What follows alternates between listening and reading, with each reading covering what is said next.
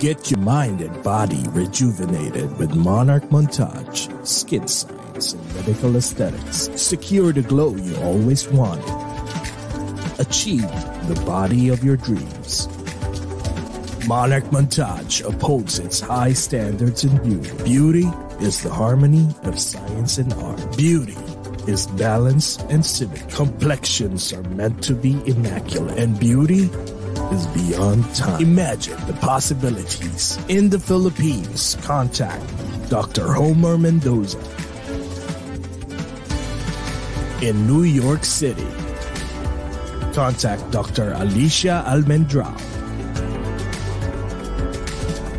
Learn more at monarch-montage.com. Monarch Montage, the beauty and health continue.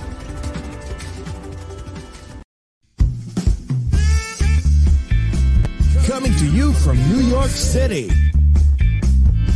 Bringing the video podcast for global Filipinos around the world.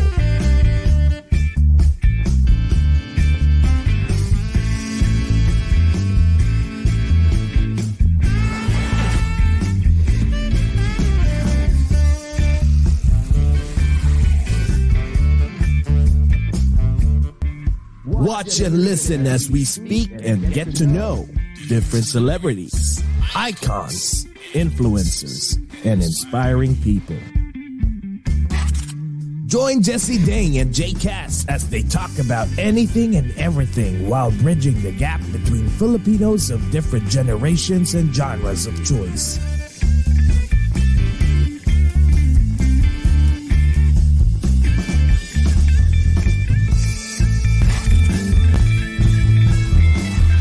This is Over a Glass or Two.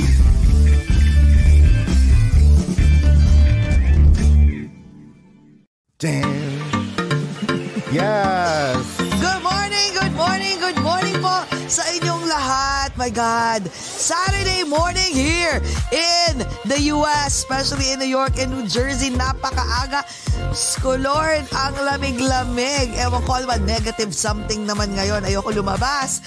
It's 9.39 a.m. So, good morning po sa aming dearest USA. At sa Pilipinas naman po, it's Sun, ah, tama Saturday, no? Saturday Yes. night naman po ng 10.30 p.m. Sabado nights, gumigimik ba kayong lahat? Ano bang ginagawa ninyo? Or takot kayong lumabas? So ano bang mga pinagkagawa nyo? Mag-hi kayo ngayon dito. So anyways, Jcas, ikaw naman, go! Ayan, para po dito sa US, paggising nyo lang po sa East Coast, punas-punas ng mga muta. Good morning po sa lahat ng mga Filipinos and not Filipinos in different time zones, in different dimensions, in different continents, in different galaxies, in this whole wide universe! My God, Jcas, malapit na po si Jcas bumalik ng New York. Nako! Ay, Oo, hindi. bi- Sabi mo maglilipat ka. Oo So, nga eh. Mag- ay, da- inusog yata ng ano eh, ng government yung ano, yung sa flight summer Charot. pa, ikaw, ay, sa, hindi pa, sa spring, sa spring, ikaw naman, biglang babalik ka ulit ng Chicago. Ayaw maglipa, ayaw tumulong Ayaw maglipat. tumulong, ayaw magbuhat. I know, right? Ay, nako, i-pray natin yan. I-pray natin for that new house. So anyways, hello po. Naku, masyado kung ano, tawag nito, sumakit yung chan ko. Talaga sinabi, no? Oo nga eh. Ano Ano, eh, Sumasakit ng chan ko. Aray. Hindi ko alam kung saan galing. So, Siguro let's sa talk about kagabi. consistency. Charot. I know, ba? Iyo, ano ba yun? Ang aga-aga. Kadiri. ang aga-aga. Excited na ako sa ating guest uh, for today. Nako, ang favorite feng shui expert namin. Nako, I'm sure marami kayong mga katanungan sa for 2022. Ano ba yung mga dapat ako nga hindi ko alam kung kailangan pa bang magdagdag dito. Baka next time hanggang dito na to. Ano yung mga kailangan nating you know mga pangpaswerte, mga anything na pwede nating gawin for 2022. And Jeka sa excited ako last night. Grabe. May hangover Oo pa rin ako. Kay Yes. ano, Yes, um kay ano kay um Senator, Senator, Senator Kiko, Pangilinan was here uh, yes, and next last Saturday naman is guest nako naman, panonoorin niyo lahat to. Grabe, ang dami nang nagtitweet, ang dami nang nagme-message sa amin. Miss Casey Concepcion. Oo. Yes, tapos sa for February, nako marami kami mga pasabog, hindi mo namin sasabihin kung sino aming mga special guest. At kung meron kayong mga gustong mag-guest namin, paki ano lang po, paki ah, message lang. Arcane Part 2. Oo nga, sabi na nga natin kay ano, alam mo, sabi natin kay ano, kay ano po Kay sila, Arkin. uh, they're they're very Jane secluded. Jane? Oo, they're I ve- know nasa, eh, nasa ilang love nest po sila. Sinabi Kaya- na namin actually Yun yan, po, pero hindi hindi po hindi po- hindi po sa hindi po namin nadidinigan yung mga hinaing. Ito lang po Yes. ay I think I think right now they're they're in a love nest mode. Yun ang ano nila. I know, At saka paulit-ulit kakagaling lang nila kami. kakagaling lang nila ng COVID silang dalawa. exactly, So, exactly. pag ano, pag ready Oo. pag ready na ang mga hitad Oo, yan. para sa part 2, Pag, oo. kayong kayo po ang unang ang una namin makakaalam. pagsasabihan, Oo, yes. Ayan. Sa, sa totoo lang, parang every week may arcane po, arcane, arcane. Oo. Sabi ko, Diyos ko, Lord, kung we love, pwede lang. We, we love Arcane too, pero Oo. ano sila ngayon eh. ah, Um, ayaw pa, ayaw pa, oo. Oo. So anyways, oh, ito na. Mag-hi muna tayo sa ating mga special guest for to... Ay, special guest. Ayan, oh, sorry ah, ano ako ngayon eh. Ah, ano yan, lutang na lutang. Okay, sa mga ah, unang-unang nag-comment. Kay Morales, hello. Hoy, Kay. Hi, Naku, Kay, kumusta? Ay, no, pinabreak ka namin lagi. Sana talaga. Oh, baltaan mo ko ha. Nag-work ka na ba? Ano ba, Kay? Oo, message mo ako. Sana tuloy-tuloy yung ano. si Jenny may- Pot. Hello Yes. from California. Kumusta Ay, dyan? Jen! Jen, we miss you, Jen. Ate Hermie Impas. Hello, Ate hello, Hermie. Hello, Kumusta, Ate Hermie? Ayan, si, um, ay, k- cousin ko si Lizelle nandito. Hello. Hi, Lizelle. Nako, Tita Maha. Uy, si Weng Weng. Weng, Weng. I miss you. Yes, oh, ano, umpisahan na. Given Nelson, Christian Curtin Rosalada, watching from Davao City. Naku, ang dami-dami. Ayan. Oh, Salamat si- po. Sabi, Resty Astrologer Doc Anthony, Feng Shui Expert. Oh. At saka, ah, guys, i-share, i-share niyo yung video para Angelina. yung mga kaibigan at kamag-anak niyo ma-enjoy din po yung episode for today. Yes, i-share niyo po. Oo. Julina Magdangal. Kaz, oo, sige. O nga pala, no? Sige, i- i- sige, alagay ko yan sa list ko ha. Invite natin. Kuya Joy, nandito. Kuya Joy, enjoy your PA ha. Oh, Ay, Kuya Joy, ano- Pilar ano- Mateo. ulam, Kuya Ang favorite Joy? namin si Ate Pilar. Nandito na. Hi, Ate P. Hi, Ate Ah, Pilar. Ano no? Anong ulam daw? Ay, anong ulam? Anong ulam yung ngayon? Ay, di. Anong ulam sa Pilipinas gabi na? Midnight snack? Hindi kay Kuya Joy. Ah, kay Kuya Joy. Oo nga, Kuya Joy, pengi nga. Uy, ang sarap. Post ko pala, Jcas. Ang sarap ng embutido.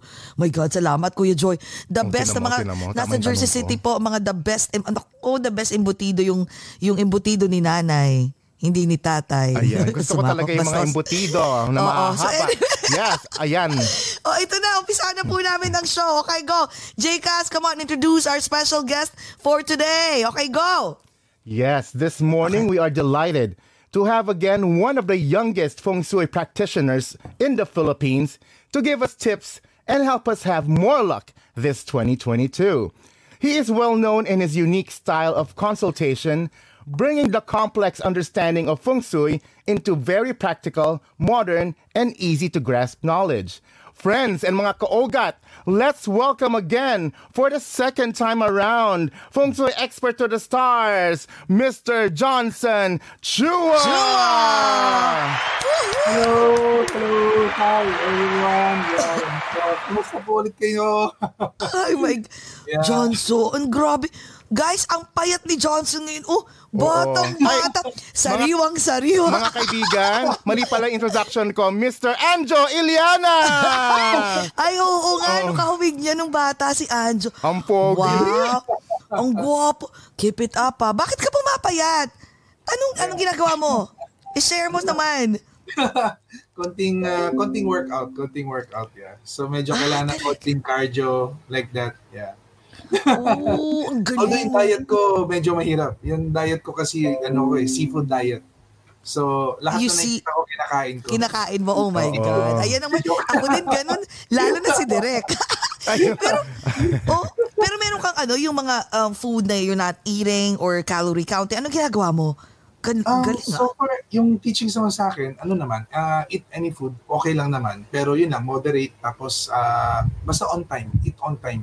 I think dati kaya ako lumalaki kasi lagi ako hindi on time kumain. Ganun siya. Kaya Oh. minsan di ako nakakain sa ganitong time, tapos pagdating naman ng next, minsan nasosobrahan ako. Yun. So, Ah. yung sinasabi nila parang eat more meal, pero pakonti-konti. Like that. Oh, so yun yung ginagawa mo. Akala ko, may, may feng shui din ba sa pagkain, coach? dapat, dapat dito ka kumain sa east, sa west. dapat may ganun ba, coach? Pero ano tawag to, coach, um, at tawag dito yung pagkain mo. So, ano yung na- ginagawa mo ba yung after sex? I'm sex pala. After sex. Ano ba yan? after sex. Is it time to talk about it? I'm game. Ano ba yan? Hindi pala after sex. After sex, hindi ka nakakain. Ano ba yan, Jessie? After, Um, pwede rin. After Ako hindi, sex. hindi ko nagagawa yun. Kasi kung tutusin, gusto ko sanang gawin. Kaso with the with the line of my work, mas lalo na ngayon, no, medyo on the season now, ah madalas mga like 7 or 8 na ako nakakauwi ng house eh. So most likely doon na ako nakakakain. Or medyo late na ako kumain. Ganun siya. Oh, okay, okay. Oo. Oh, Pero so, I, talag- I think yung talaga importante lang, talagang kailangan may konting exercise para lang, I think, mas maging maayos. oo yung nga. flow. Pero lagi Tsaka ka ano, nasa gym. Vitamins. Ba, yun, vitamins. Vitamins. Lagi, lagi kang nasa gym. Um, ngayon, ngayon, hindi nga eh. Medyo nag-stop ako lately kasi medyo busy lang sa Oo. work ngayon kasi on season. Pero yung vitamins, uh, like especially like yung probiotic tsaka fiber, yun yung mas madalas lang. Oh, okay. So after sex na lang talaga kumain. Pinanindigan ko lang yung katakahan ko. Kaya, uh, at dahil inopen up ang topic na yan, eh, da, sa, nakabuli, ha, ipa-follow up ko yan, kaya excited na ako um, kasi dal, may, meron akong dalawa. Ay, ako nga pala. May dalawa siya. Dalawa ka agad? Yun na lang Dito pag-usapan natin, huwag na pong soy. Charot. Ay, we love you, coach. Parang, parang pili ko walang tao.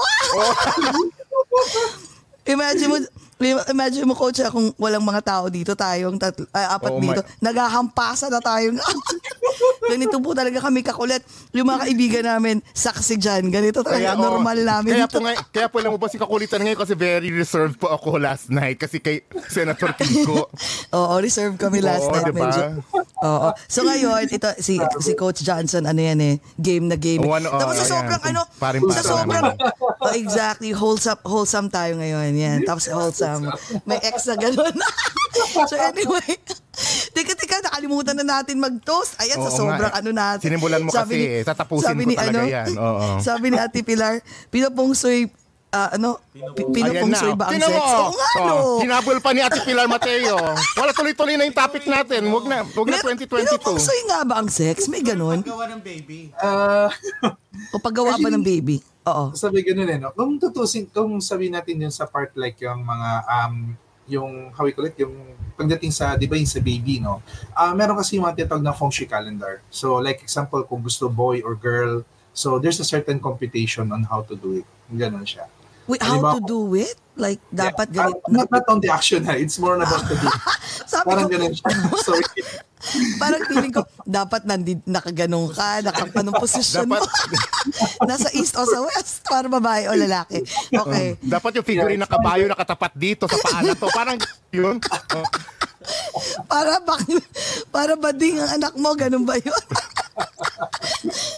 Oo, so Yeah, talaga so- may calendar year, okay? Oo, Eh, diba? Si Jill Tama. nandito. Sabi niya, oo, nakikinig ako. Hi, Jill. Miss- I miss Oo, you. so, ah, so talaga, o yung nga pa may calendar, so kung ano yung, pero meron din daw, ano ah, meron din daw, ah, tawag nito, certain position. Ano ba to Biglang naging sex, ta- naging sex education. Sex topic. Para kung, oo. Eh, meron- Few, few minutes pa lang. Yeah, originally meron lumabas na ganong klaseng articles from different master but not under feng shui siya. I think is medyo may related siya konti sa ah, parang related to konti sa martial arts. There's one ah, famous kasi na na nagra-write sa martial arts like si Mantak Cha. So Oo. that's uh, you, you- maybe you can try to Google or check them. Ah, meron siya mga ginawa rin kasing klaseng ganung book na parang kinikwento yung about sa art of sex, parang ganun. Pero related to the healthy living. Ganun siya. Kasi Oh. parang energy din kasi siya. So, Yun. parang so, ano? Is one of the uh, martial arts something mga researcher Kaya, din. Google nga natin. Parang the ganun Kama? Su- the Kama Sutra of Feng Shui. Baba. Gumawa ka nga ng ganun. Johnson Chua. Gumawa Oo, ka ng ganun. Oo. I-try mo with kaso ang, oh, ang gusto ko yung pic- picture ninyo. Yung, kayo yung kayo yung centerfold. Rated PG ang. Nanonood si, anito si Eric Oh, ng Star di ba? Magic ha? Ito Eric, talaga kami. Ito yung gusto namin topic talaga. Mga plastic kami. Ito talaga kami. Oh, imagine mo, napakabuisit ka. Nagkamali ata ako. oh. Si Jessie kasi eh. Nadulas. Ayan na. Ay, nagkamali ka ata ng pasok ng Oo ano, nga, oo, ng, ng link. Oy, teka, balik, balik, balik. Oo, oo, biglang naging ganun. Mag-cheers Di ba- pa tayo. O nga pala, yung cheers na yun, nakalimutan ko. Natatawa ako. Jill, we miss you too. Miss you, Eric. Okay, go. Alright. Nawala ako. sa sambayan ng Pilipinas po at sa aming Dearest USA. Guys, let's welcome Coach Johnson Chua. Welcome, Welcome to, to Over, Over a, Glass, or, Two. Cheers, guys. Cheers! Over a glass or two ba to or, or Cerex? Ano Or, ba or to? Senex. Or tik-tik? Ano ba? okay. Aba, nasa Abante ba yung Serex? Tama ba? Oo. Ayan. O, ano tayo? Bigla ako mabuga to. Mag, mag- ano tayo? Ah, class picture. Ayan, class picture. Okay, go.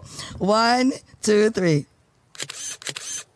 Uy, pero alam mo, pero since sa isip ko, bago tayo magkwentuhan ha, nung uh, about feng shui, ba, di ba merong mga ganun, yung mga sex expert? Di ba may mga ganun? O pwede Oo, tayo meron din. mag-invite, right? Oo, sige, pwede natin gawin yun. Di ba? Yung parang, oh, biglang natawa sa sex. Hindi, pwede natin gawin yun kasi parang to educate everyone. Oo. Ah, ganun naman ang podcast namin, eh, parang to educate and, Actually, you know, even sa ano, even sa crystal healing, minsan is we also talk about it. Kasi minsan meron tayong mga clients na uh, want to be fertile. So, paano ba yung best way of also to improve yung energy? And alam naman natin kasi because of our sex organs is also affected by our health. So, meron din mga tinalaman yung ganun eh, like yung chakra. Kaya di ba meron tayo sa seven chakra natin, Oo. there's one chakra is the sex chakra. Ganun siya. And the Ah, sex meron chakra pala. is also Oo. holds the creativity chakra. So may mga tao na mahina yung creativity kaya bumabagsak din yung sex drive chakra nila. Ganun. Kaya one way of healing din yun. Ganun. So alam na this, kung pag gagano kukuha ka ng isang crystal, gaganon-ganon ka. Mm. Para mabilis, para ano, para gumaling ang performance. My Correct. God. Oo. Okay, so okay. Natawa naman ako dito, biglang yun ay pero magandang pero magandang point 'yan ha, magandang point 'yan na hindi ako I'm not aware. We are not aware about it. So meron palang ganun. So at least kung pupunta sa'yo, tapos kailangan nila ng, you know, kailangan din ng mga sessions, hindi sa'yo, private sessions. I mean, Private sessions with coach. hindi, private. Ano Aray, sumakit yung puso ko. private session, nautot ako sa sobrang tawa ng tawa. Yung private session, so pwede nilang they can talk about it, right? Like, okay, um, Yes, yes. Oo. oh. Kasi for So, me naman, I'm also very open naman. Um, kasi number one, uh, let's remove malice because sex naman talaga is part of our daily ano din, Exactly. diba? Yes. Mas na um, ako, I'm a, I'm a parent person. Yes. So, ganun din. Most likely is may mga ah, may mga clients ako na yun din minsan ng issue. Like, kunyari, for how many years na, wala pa rin, ganun. Mm. So, may mga ilan din. And even me, no, may mga times na nag-research din ako kasi, syempre, I want to also have like healthy um, sex life para to have also mga healthy babies. Oo. Diba? Minsan may mga ganun eh. Kasi minsan, masyado na tayo na over, ano, overstress sa work. Diba? Oo. Overstress Yes. na sa mga, yun. And minsan ang stress energy kasi nakaka-cause ng problem din sa health natin.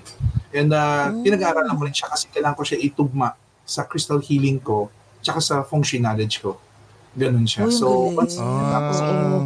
So, Kasi parang pinag-combine kung- mo na. Okay. pinagko-combine ko. Kasi kung I'm just being a feng shui consultant lang and uh, skeptic, bookish feng shui consultant, nasabihin ko sa'yo, o punta ka sa east, subukan mo doon, punta ka sa west, subukan mo doon. Masyadong parang, ano yun, magical. Parang Oo, hindi eh. oo. Dapat may science behind of it na ano yung, bakit ganun. And uh, pinapasok rin natin pati elements, baka ganito yung kulang mong elements. Kaya pala yun din na nagkakos kung bakit humihina ka. Like that. Especially for female na um, pinanganak ng medyo on the winter child. Okay, kasi ano yun, pag medyo mahina yung apoy ng katawan, ah, mahina yung flow ng fire energy sa katawan, yun, medyo, minsan sila yung medyo nahihirapan mag-fertile, parang gano'n. Yun. Ay, so, may galing, kinalaman ah. din sa Chinese medicine. Ganun siya. So, Wow. minsan chinecheck ko rin yung mga ganun bagay. Oh Apoy ng, ka- apoy ng katawan, no? Init. Oo nga. Yung, Exactly. yung libido. Kaya, ngay- kaya ngayon, Jessie, alam ko na kung saan ko ipapasok yung mahabang selenite crystal ko. Isip ka. Tunch, Thank you. Thank you, guys. Ganyan. Mahaba pa dito. Mahaba pa sa Ayan, oh, meron din ako niyan. Mas mahaba pa. Oh my God! Ang nipis nito, Ang daming bracelet mo yung nilalagay dyan. Oo, oh, Diba? talaga. Oo. Pero wait, pero at least buti na lang nata mo ha. Yung pagiging taklesa ko, di ba? Biglang meron palang kahihinatnan. Oo. So at least, oh, so think about it. So, uh, pag pumunta pala sila, ito mo, we didn't even know that you have those services, that you have the knowledge about it. So especially yung mga taong, ba't ganun? Ba't ganun, Jill? Di ba? Hala apoy ng katawan pala Oh, yun, Jessie. To reignite also the romance between uh, lovers mo, im- imagine and, na, um, ba't ganun parang couples. hindi na kami nagaganon ng tagal na parang, di ba? May mga ganun. Oo. Ako, I have friends and family na sinas, kinuku, hindi nagdi-disclose din sa akin. Hindi ko sasabihin kung sino, pero so, ganun. no? Sino, sino ba yung charot? Gaga. Oo, may mga friends akong mga ganun na ang dami na parang they're having a problem when it comes to that. Parang Yes. wala na rin, wala nang, wala nang gana or busy, they don't have time for it. So, yeah, yung, to, I, I thought before, hindi totoo, pero it really happened. I mean, kahit Yes, naman so- to sa atin, di ba, pag sobrang stress and all. So, meron na pala ngayon na, na May- may do they have to call? Oo. So, Even do they have to call you? ano, when you go with the, like mga deeper feng shui reading pa, like advanced technique feng shui, like example, applying some flying stars. So maybe some of our viewers baka lang familiar kayo with some advanced technique of flying star in feng shui. Meron ding mga certain stars yan. Like kunyari lang, yung peach blossom star ng bahay nyo, baka medyo mahina. Kaya pagdating nyo doon, masyado naging seryoso. Hindi nag, nag-focus too much on the money side. Hindi na masyado binibigyan yung importance yung personal life like that hanggang sa pati yung yun yung sex life nila nawala din. So parang nawala yung romance energy. Tapos bumababa na. And syempre kung titignan natin step per step nun um, wala na yung personal life nawala yung romance life nawala yung sex life nawala yung communication hanggang sa unti-unti pati yung trust nawawala na. Sabi nga natin bumababa na yung apoy. So kapag bumaba yung apoy puro lamig na lang. Di ba? Then sometimes hindi lang sa sex life even sa relationship even it can destroy the re- relationship kaya minsan may mga ganong klaseng house orientation.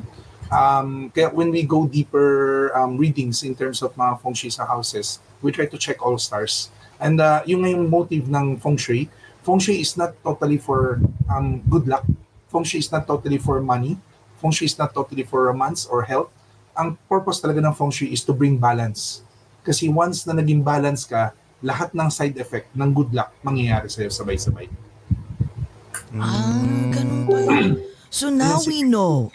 Oo. Kasi I thought like, sabi ko, oh yeah, Johnson ha, sa, ba, sa spring summer yung bahay na bibili namin, papa feng shui ko. Pero hindi pala yun. Meron, there's, there's like, talagang a whole nine yards behind it. Totality and Magaling. balance of Totality everything and else balance pala pala. Oo. Oo. Ay, itong gusto ko malaman. Ngayon ako talaga coming here on a clean slate at wala akong alam. Ano ano ba coach ang animal year for 2022? Oh, for year 2022, sasalubungin natin ang Year of the Water Tiger. Okay, okay. Yes, Yeah. Year of the Year of Water, the Water Tiger, And okay. It will start this uh, February 1. Okay, Okay. sa February Maaga, 1. maaga. Yeah, medyo maaga po ngayon. Yan. oo. Originally, every 3 years yan eh. Um, next year, magiging January na. Tapos, Ah. ulit next year, uh, next next year, babalik ulit siya sa second week of February, tapos first week of February, tapos last week of January. Ganun siya. Every year yan. Oo. Ito, may, may tatanong ako ha. Ano to? ah, ka- um, medyo katangahang question pero I'm just so curious. Ano si, ano ba dapat talaga ang ang ang original, ang pananiniwalaan ng tao?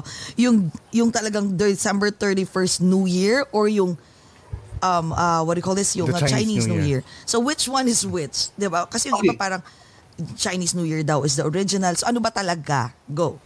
Ah, okay. Kung sinasabi kasi natin January 1, it's the new year, Western New Year, okay? So, ang January 1 kasi nakabase siya sa solar calendar. Uh, when you talk about solar calendar, it's uh, in the science side, ah. So, yung sun rotating, ay sorry, yung earth rotating around the sun. It's called solar calendar. So, all Western calendar, or I think they call it Gregorian calendar, right? So, we follow that. January 1 is the first start of the year for a new year. Okay? Okay. Now, Chinese New Year kasi most likely is we celebrate based on the Chinese lunar calendar. Or tanggalin natin yung word na Chinese. Lunar calendar. Kasi noong dating panahon, um, mas more mabilis tignan yung buwan eh. And may kasabihan tayo, pag full moon, new moon, di ba? I think kahit sa Filipinos, yung mga nakakatanda natin, may nasasabi sila tungkol sa new moon, full moon. And the Chinese lunar calendar, uh, kaya tinawag the Chinese kasi sila yung nakapag-compute kung kailan ba talaga nagiging lunar calendar, kailan hindi. Okay, so they make a lunar calendar yan. Kaya pagka Janu- sa amin na Chinese January 1, okay, humahabol siya dun sa solar calendar na January 1. Yun nga lang, iba yung conversion. So ngayon, nagkataon, ah, dahil ang lunar calendar kasi syempre lunar is ah, yung moon, umiikot siya sa Earth around the Earth. So mas maliit yung Earth, so yung movement niya mas konti na araw. Kung tayo every 30, 31 ang move natin every month, ang lunar calendar is every 29 and 30 lang. Wala kaming 31. Oh, okay, Puro okay. 29, 30 days lang. Ganun siya. Oo, kaya mas maikli siya. Kaya dahil, dahil lang nung bakit nagbabago yung conversion. Sa amin, January 1 pa rin yun. Pag tinignan mo sa lunar calendar. Ah, so ganun pa rin siya. Okay, yung okay, conversion okay. niya, nagbabago. Eh, pero if we follow on feng shui kasi, syempre, because um, Chinese as- astrological sign is based on feng shui, okay, um, and syempre, feng shui naman based on the Chinese lunar calendar. So, kapag sinabi mong tiger, ifa-follow natin dapat yung Chinese New Year, hindi yung January 1. So, until now, nasa ox year pa rin po tayo. Pagpasok lang ng February 1, Oh, tsaka pa lang po tayo officially ang- magiging tiger year. Oh, okay. So ngayon, so hindi pa pala Tiger Year. So again, so nako, ito na mga pinaabangan ng lahat. Oh, ano yan? Uy, si Kim Chu. Oy, ki- oh, nako, may utang ka sa akin si Kim Chu ha. Ang dami nag-aabang niyan. Coach, Kim yan Chu. water tiger din ang hawak ninyo ni Kim Mamaya Chu? kita kukulitin dyan. Sabay, ano yung hawak ni Kim Chu? Ano yung hawak ni Kim Chu? Yeah, that's the uh, golden tiger. Tapos meron siyang carrier, uh, parang chariot na parang something, meron mga like mga money, like that, no? So, kasi every year, uh, pumupunta sila Kim sa amin para to take some of like to update yung mga bracelet and charms. Plus, also, kung ano yung year ngayon, yun yung naglalagay tayo. Okay? Kasi ang kasabihan natin, number one, good luck, no? If you want to be lucky on the year of the 2022, is you absorb or you invite the animal sign of that to your house. So kung 2022 is year of the water tiger or tiger, sabihin na lang natin tiger, any image of tiger, okay, tapos in-invite mo, nilagay mo sa bahay mo, ibig sabihin pinapasok mo na yung sorte papunta sa loob ng bahay. Ah. O, bibili na tayo mamaya. Makabili nga ng poster ng Sige nga, tiger. mamaya, Sino yun? poster. Yung sa, sa Netflix, yung ano, yung tiger na ano nakulong, sino yun? Walang yaka. Oo, sa ne- oo. Gusto ko nakalimutan ko Visit sabi ko mamaya. Oo, Oo. yun. Although, So, although sa okay. mga mahilig na maglagay ng tiger, no, um, yun, yung mga ganyan, mga golden figurine, mga feng shui figurine, that's okay, no, pero be sure lang, uh, i-check nyo lang yung, kasi original tiger, medyo double-edged eh. Um, tiger represent power and prosperity, pero huwag kayong kukuha ng tiger na parang bumababa sa ah, mountain. Dapat yung tiger nyo parang nakaakyat siya sa Eh, mountain. nakaganyan. Ah, nakataas. Yeah, okay, parang okay, nakataas. okay. Kaya if you can see dun sa picture kanina ulit, di parang parang naglalakad siya or medyo nakaakyat lang ng konti. Pero wag going down. Kasi there's a saying in Chinese, when the tiger goes up the mountain, that means it's a shouting or roaring for its success. Pero the time that it will go down again, that means mag-start na siya magahan. Kasi gutom na siya. Okay, okay, okay. So, don't take the going down. Kasi Eh, paano kung same lang daw, same level lang, sabi ni Direk. Same level, that's okay. Same level is Pero okay. mas okay yung nakaangat na gano'n. Yung tiger na na ulit yung kay. Kim Chu. Paano yung cute na tiger nakaganyan, di ba? Okay lang ba yan? Oo, nakagano'n. bading na tiger. Bading yun, tiger, bading na. Parang yun eh. Si Tiger yata ng Winnie the Oh, Pooh. tiger. Oo, ganyan. Diyos ko, ang mahal ng ganyan kalaki. mukhang mahal So- yan, coach, ah. Ginto. So it doesn't matter, it doesn't matter coach kung maliit lang or malaki, it doesn't matter. Basta may tiger ka na you're you're bringing bad. Ah, Good luck. Yes, yes. So, any, kaya kung nakita niyo po, no, kanina na browse natin, we have some like mga posters, dinidikit lang sa door, no? So, tapos uh, meron din tayong mga like images, mga cute images, kahit yung mga parang, ano lang ba, di ba yung mga parang cartoons, that's also can do naman. Anything that represent tiger for good luck, pwede For siya. good luck. So Yes. kaya yan na. Anong aabangan natin for 2022 for the Year of the Tiger? Kasi yung mga ganun na yung parang, eh, sino ba yung number, uh, yung 2020, di ba, Year of the Rat? Yes, Grabe of yun. That was the worst year. So ngayon 2022, ano bang mangyayari? Diyos ko, da, ano ba masaswertehin ba ang Pilipinas, ang US, patatapos na ba ang COVID? Anong na mangyayari? Kwento, coach. Go. Okay, so 2022, alam ko yun talaga yung pinaka number one, no? magiging question lahat ng mga tao ngayon na um, nakikita ba sa feng shui or sa charting natin na matatapos na ba ang COVID, okay? Um, unfortunately, um, pagka COVID ang pinag-uusapan, no, um, mukhang hindi pa siya. Okay, mukhang hindi pa siya. Mukhang dire-diretso pa rin siya. Um, originally, pero kung babalikan lang natin ng 2020 time, no, ah, kung meron ba talagang feng shui masters or feng shui coaches or even me, kung nakapag-predict ba talaga na na-predict ba namin tong pandemic time, okay? Um, masasabi ko lang, wala pa nakapag-predict. Okay? No one can claim it. Kung meron man nagkiklaim, huli na lang nila kiniklaim yun. But no one claims it. Although some of my interview, nabanggit ko lang na chances of viral infection. Pero if you ask me, ang nakita ko kasi doon sa imbalance ng chart, may kinalaman lang sa immune system tsaka viral infection. Although hindi ko akalain na magiging pandemic level. So in short, the pandemic level is not a heaven energy, it's a man energy. So it's in short, pandemic sa human error din. Oo, so kaya kailangan talaga mas more maging tayo mismo, maging uh, responsible and yung sa mga safety protocols like that, no? And then nung tine-check, nung, nung time na yun na naintindihan na natin na may nangyaring pandemic time, we try to check the chart. Nung tuwing, kailan ba nagsimula ang water problem? Water problem kasi is the water, uh, water has something to do with virus, spreading energy, and uh, medyo in terms of fear and anxiety, parang like that. Then nung binalikan namin yung charting, nag-start siya noong 2019. Kasi pig year, merong water element. Okay, and di ba 2019 nag-start yung pandemic sa Wuhan. Mhm. Although hindi pa siya pandemic, ano pa lang, COVID pa lang, di ba? Tapos noong 2020 biglang lumakas na yung water. Tapos yun na, biglang nagkaroon na ng maraming lockdown sa buong mundo. One good thing 2021 is lumabas yung Earth. And Earth something that controls the water. So doon na medyo naglalabasan yung mga vaccines. Kasi kinokontrol na yung virus eh. The problem lang, on the second half of the 2021, which is last year, okay, lumabas, lumakas ulit yung water element. Okay, kaya doon sa mga merong buko, yun, I think nabasa niyo yun, second half of the year is uh, mag-over yung water, uh, magkakaroon ng problem konti sa market. Okay, kaya mga trading, na- medyo nagulat sila, biglang bumagsak yung Last second year, that was last year. Okay, diba, okay. the second half, right? Yung Yes. patapos, biglang gumaganon, naging volatile, naging magulo. Tapos even sa water disasters, biglang maraming water disasters. And one virus again na naman, which is a mutation, naging Omicron, like that, no? So in short, as long that the water is present, ibig sabihin, si virus, nag-mutate pa rin siya, nag-evolve pa rin siya, or nandiyan pa rin siya. Yun. And this year is water tiger. so the water Oh is present. God. Okay? Pero ang maganda lang naman ngayon, sa, kung titignan ko lang, kasi it is more present na. Eh di ba may kasabihan tayo, the more present it is, the more mas maintindihan natin siya, then maybe we can develop more stronger medicine or vaccine or pang-control laban sa kanya. And which is ang maganda lang with the support of the tiger, which is wood.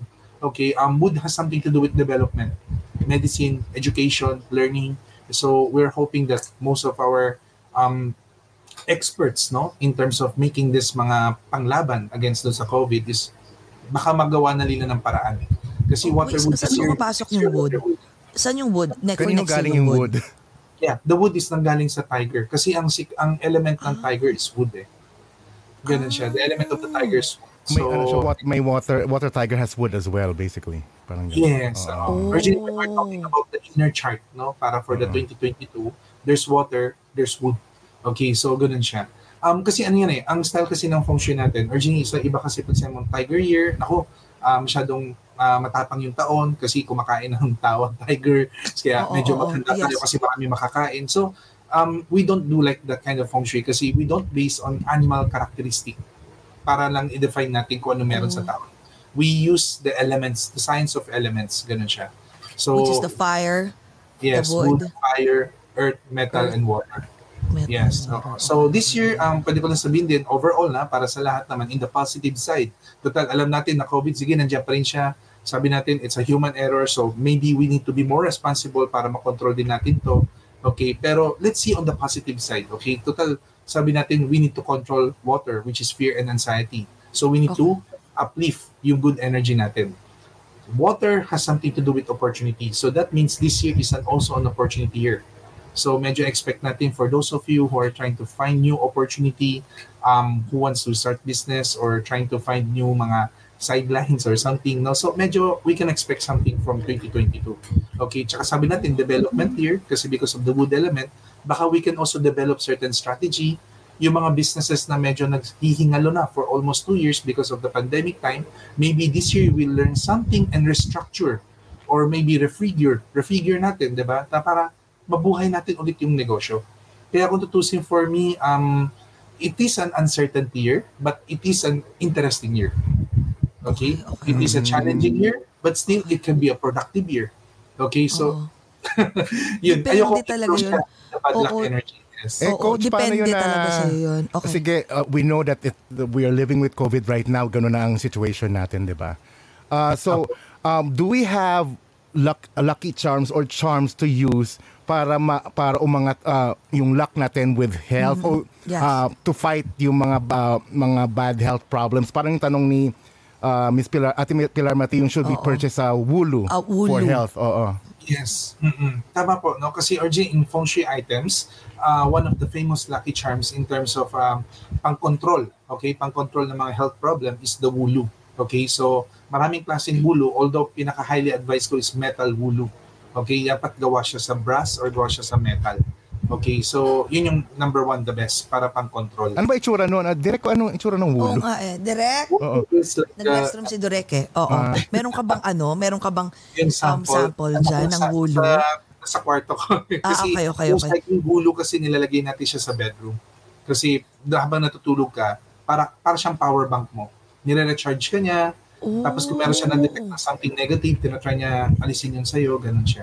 Is it So is it just for the year of the tiger or dapat all year round? I mean every year meron kang wulu charm. Ako, highly advice ko is uh, year, ano na siya, no? Um, yearly, Forever. year round na siya. Forever na siya. Ang so Yeah, Para siyang ano, parang snowman na ano may ta- may naginto tapos si may tali. yung nasa restroom. May eh. Tali, ni may tali, may ribbon na pula. Oh, di ba? Yes, yes. Oh. Oh, Maraming okay, klase. okay. Originally, when you search about wulu, or um, in English, they call it holy gourd. Yeah, Holy G-O-U-R-D. gourd? Yeah. Holy gourd. Okay. Uh, G-O-U-R-D. Kasi ang wulu is uh, ano siya, um, upo. Or pumpkin, Oh, parang pumpkin or it. upo, Okay, gano'n. no? okay, okay, okay. Yeah, It's a Kasi upo vegetable. talaga siya. Upo siya, Upo dried siya, upo. Kasi nung sinaunang panahon, uh, upo ginagamit po nila yan, parang bottle. So, um, ang upo kasi pag na-dried na siya, yung shell niya magiging matigas, pero yung loob niya uh, nag-shrink, nawawala. So, in short, ang ginagawa ng iba, parang bata pa yung wulo, tatalian nila ng parang ah, ribbon, tapos habang lumalaki yung wulo, nag nagkakaroon siya ng shape. Oh, Yan siya. God, okay, Tapos after that, papatuyuin nila yon. Then after that, tatanggalin nila yung taas. So pwede nilang gawing wine bottle.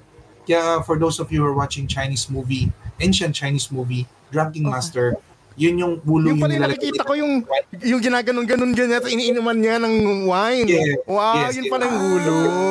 Oh, what's the Alright. wulu? Okay, okay. Atin, ayan na. F, another tri- trivia to from from Coach Johnson. Okay, so yun ang kailangan. So, okay, so what about sa mga, let's say, ah, ang dami-daming problema last year since 2020 hindi pa nakakapag ano wala pang work eh hindi pa rin makahanap ng trabaho or kung meron man hindi okay so ano yung mga dapat nilang gawin for for this year?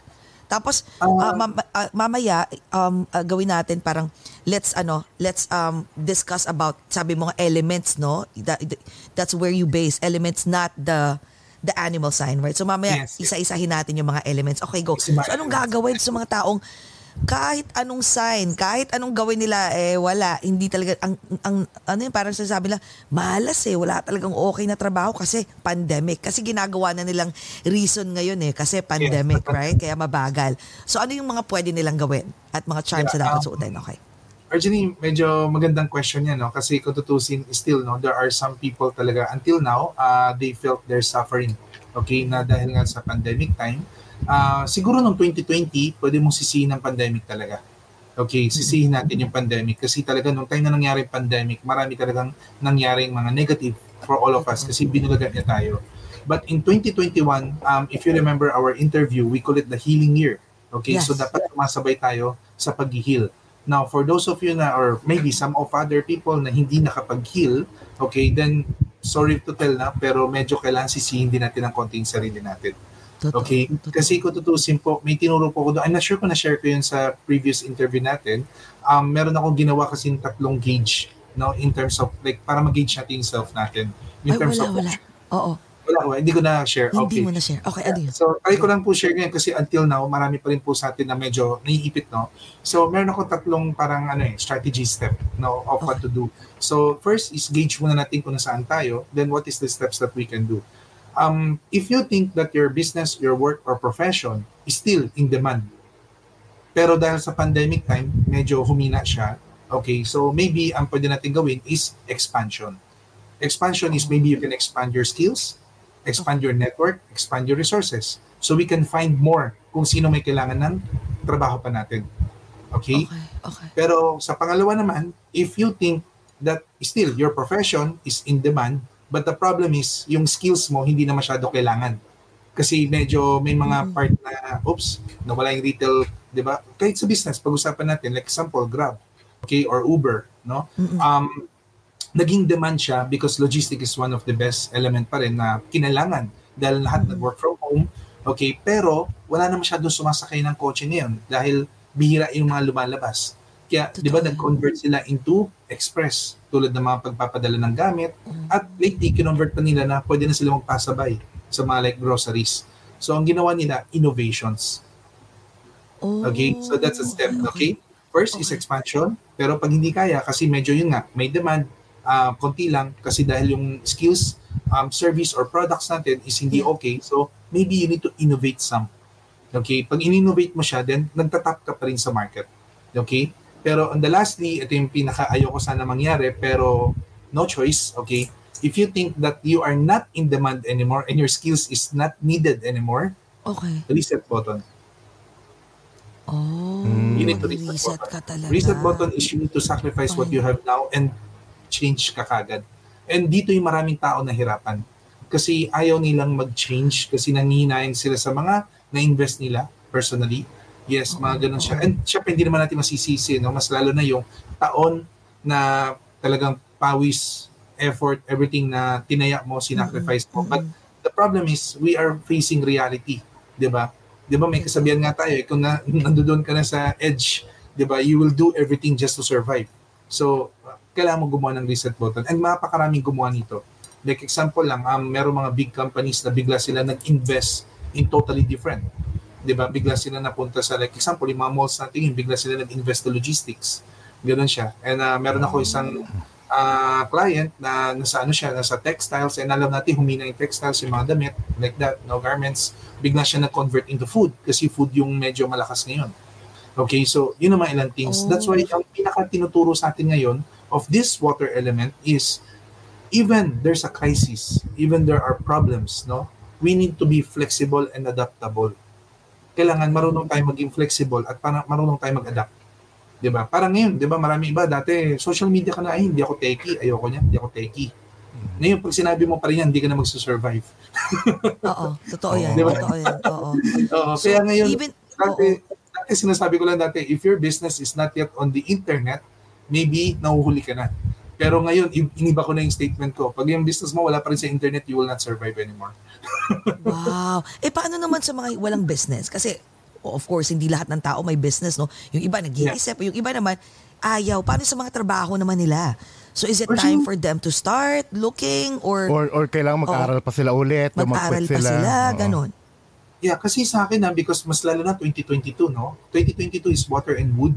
So water is about opportunity and wood is about development and learning. So Okay. dapat maging open tayo in learning new skills. Learning new skills. And bakit ko binabanggit business and profession? Kasi marami sa atin na nawalan ng work pero naging negosyante. Nung lumakas yung online selling, I'm not very sure sa sa US no, yung mga kasamahan natin, pero originally here sa Philippines, maraming mga nung after nilang nawalan ng work or humina yung kanilang work, they try to convert into social media and selling. Uh, alam mo naman ang mga Pinoy, sobrang live, Oo. alive, everything, di ba? Grabe, nung nagla-live selling Food, sila. food, food business. Live Okay, selling, si, si, si Madam. Inuts, live selling Yeah, ng mga damit. Tinalo na nila ang media in terms of advertising. Hindi nila akalain na, uy, ang galing ko pala mag-live sell. Na hindi ko man lang alam na dati marunong ako magbenta. Just, uh, nagginawa ko lang yun because of kailangan ko na maglagay ng pagkain sa pagkainan ng mga pamilya ko. Pero hindi ko akalain na may ganun pala akong potential. Oo, like that. no? Okay, that is why most ano, likely, yung title ko talaga pagka nagpe-present ako is uh, extracting your potential in the mid of crisis. That's the most important na kailangan mindset natin. mindset natin. Oo, Yeah. kasi yung iba parang laging ne- ano na agad eh, hindi, na- hindi nakama eh, no? Tinu, talagang tinutuldo ka na, hindi ko kaya yan. Hindi ko kaya yan. Yes. Kailangan talaga walang hindi kaya. Kaya. Di ba? Right, Subukan mo. right. Tama. Give it a Oh, shot. Yes. natin. Ganun Lalo siya. na yung mga- risk, manage it lang. Oo, yung iba kasi parang takot mag-take ng ano no, ng mga risk, ng oppor- new opportunities na may kumakatok. Ano, hanapan Yes. nyo na lang ng ng pag may nakita kang ganito, ah pwede to, pwede to. 'Di ba? Baka pwede natin gawa ng paraan. So kailangan pala talaga this year maging madiskarte ka sa buhay talaga, no? yes. Pagiging oo. street smart mo, ilabas mo na.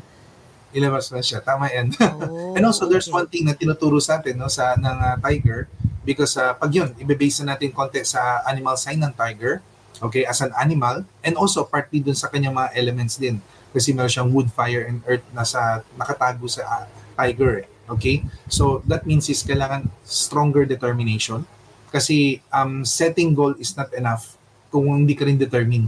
Sigurado mamaya i- iiwanan mo lang siya. 'Di ba? Mamaya sinimulan mo pero iniwanan mo. So the wood represent for determination and the fire represent passion.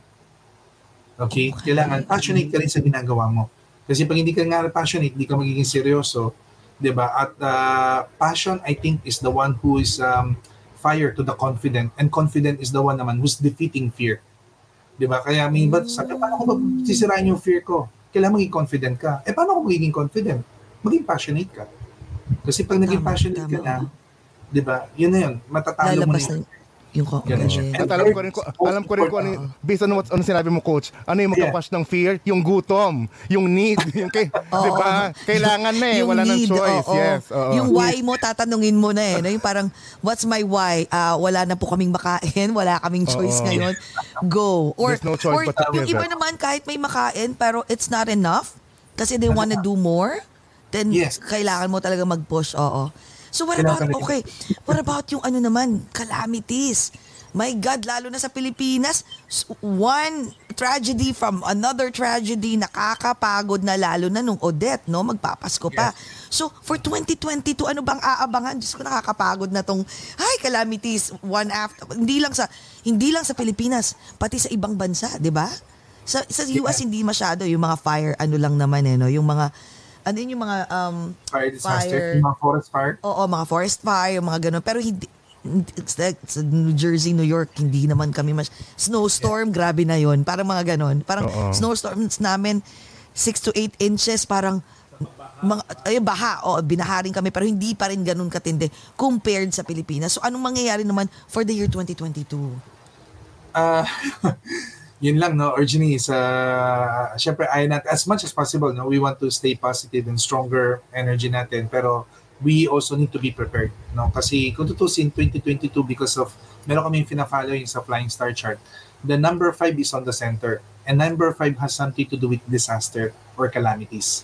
So imagine mo na lumipad siya sa center. That means everyone is affected all over the world no? Especially yung mga nasa middle nasa equator So anything na medyo malapit sa equator, may kinalaman din dun sa part na middle disasters or something. So the number five, what does this bring? Okay, different kinds of calamities. Maybe um kunya yung nga natama yung sinabi mo no Jesse no so kasi I think depende din talaga sa lugar like example hindi naman siguro masyado mangyari mga forest fire kung sa panahon na, sa part ng Alaska 'di ba parang Oo, yes. oo. kanya-kanyang lugar talaga is may kanya-kanya silang disaster prone. Okay? And sa Pilipinas, hindi natin maiwasan yung mga water problem because we are like thousands of islands and napapaligiran, napapaligiran tayo ng mga water problems. Pero when they're trying to go back the same chart in the nine years ago, 2013, kung Philippines yung pinag-uusapan na, the number five is also on the center when Yolanda happens. Oh my God, yes. Okay, so yung Haiyan, no? I think it's Typhoon Haiyan, right? Sa Yolanda. Oo. Yeah. Yun. So, yun yung isa na medyo naging scary lang sa part nung tinatry ko siya i-read. Pero, syempre, number one, it's nature. It's disaster. So, hindi natin alam kung kailan siya pwede mag-hit. Ako naman, ang sigurong iniisip ko lang is um, we also always need to be ready. Number one is in terms of funds. Maybe kailangan meron tayong emergency fund para whatever happen, di ba, meron tayong parang pwedeng kung ba parang disaster fund, meron tayo pang cure. Meron tayong reserve like that. And yung iba nagre-reserve ng tinatawag din ng go pack food or something. At least ang medyo prepare lang tayo. Pero yung nga lang kasi no one can say eh. Hindi natin alam kung paano yung hit niya. Mm. Eh kung babalikan natin yung Yolanda, talaga it's very it's very grabe. No? It's very Grabe, no? So, wait, so what, ah, so, wow, nakakatakot yun. Anong mga areas kaya yun? Do you know? Or, or, Um, kasi kung tutusin yung number 5 is on the center. So medyo malakas yung galaw ng energy. Most likely sa equator or kung titignan mo sa every bansa naman, yung mga middle, mga more on sa mid. Ganun So, siya. for Kaya example, pag tinignan mo yung Landa is more on Visayas. Oo, Visayas so yung ano. Visayas talaga ang... Kaya pinaka-suffer Ah, nun, di ba? Like yung mga. Tacloban, ano pa ba yung iba? Yun, more on nasa center siya. Mga Surigao, Bohol, may oo. kinalaman Sa, ano, may kinalaman din siya sa earth problem. So, pwede rin mga lindol, mga ganong klase, earthquake. Pero, Earthquakes so, din, magkakaroon this year. Yeah, kasi because of the number 5 eh. The number 5 talaga is medyo uncertain energy eh. Ganun siya. Oh. Pero yun nga lang, for me, ah, um, sana let's try to remove lang yung ah, mindset natin na naku mamaya may big one or something, mga ganito. Bakit ano ba yung big one?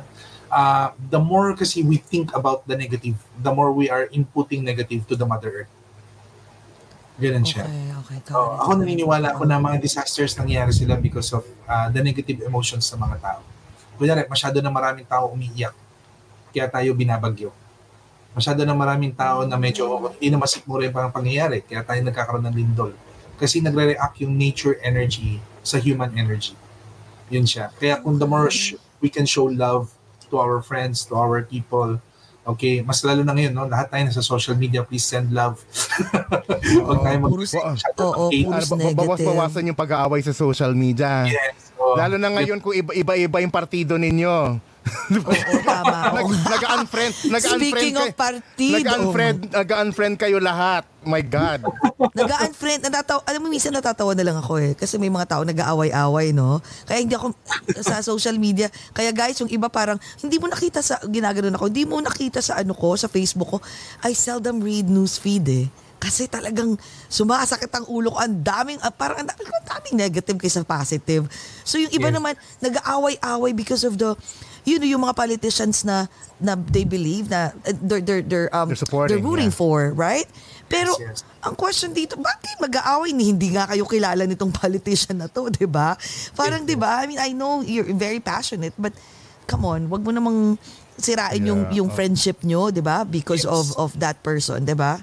Yeah, you, Yeah. you pwede kang mag you, you can you can say negative or positive things about that person, pero don't You can Don't- converse about it. Oo. yeah. Have a Yeah, conversation. in a very in a very amicable way, but not like to, to, to a certain Siraan point ng na buhay.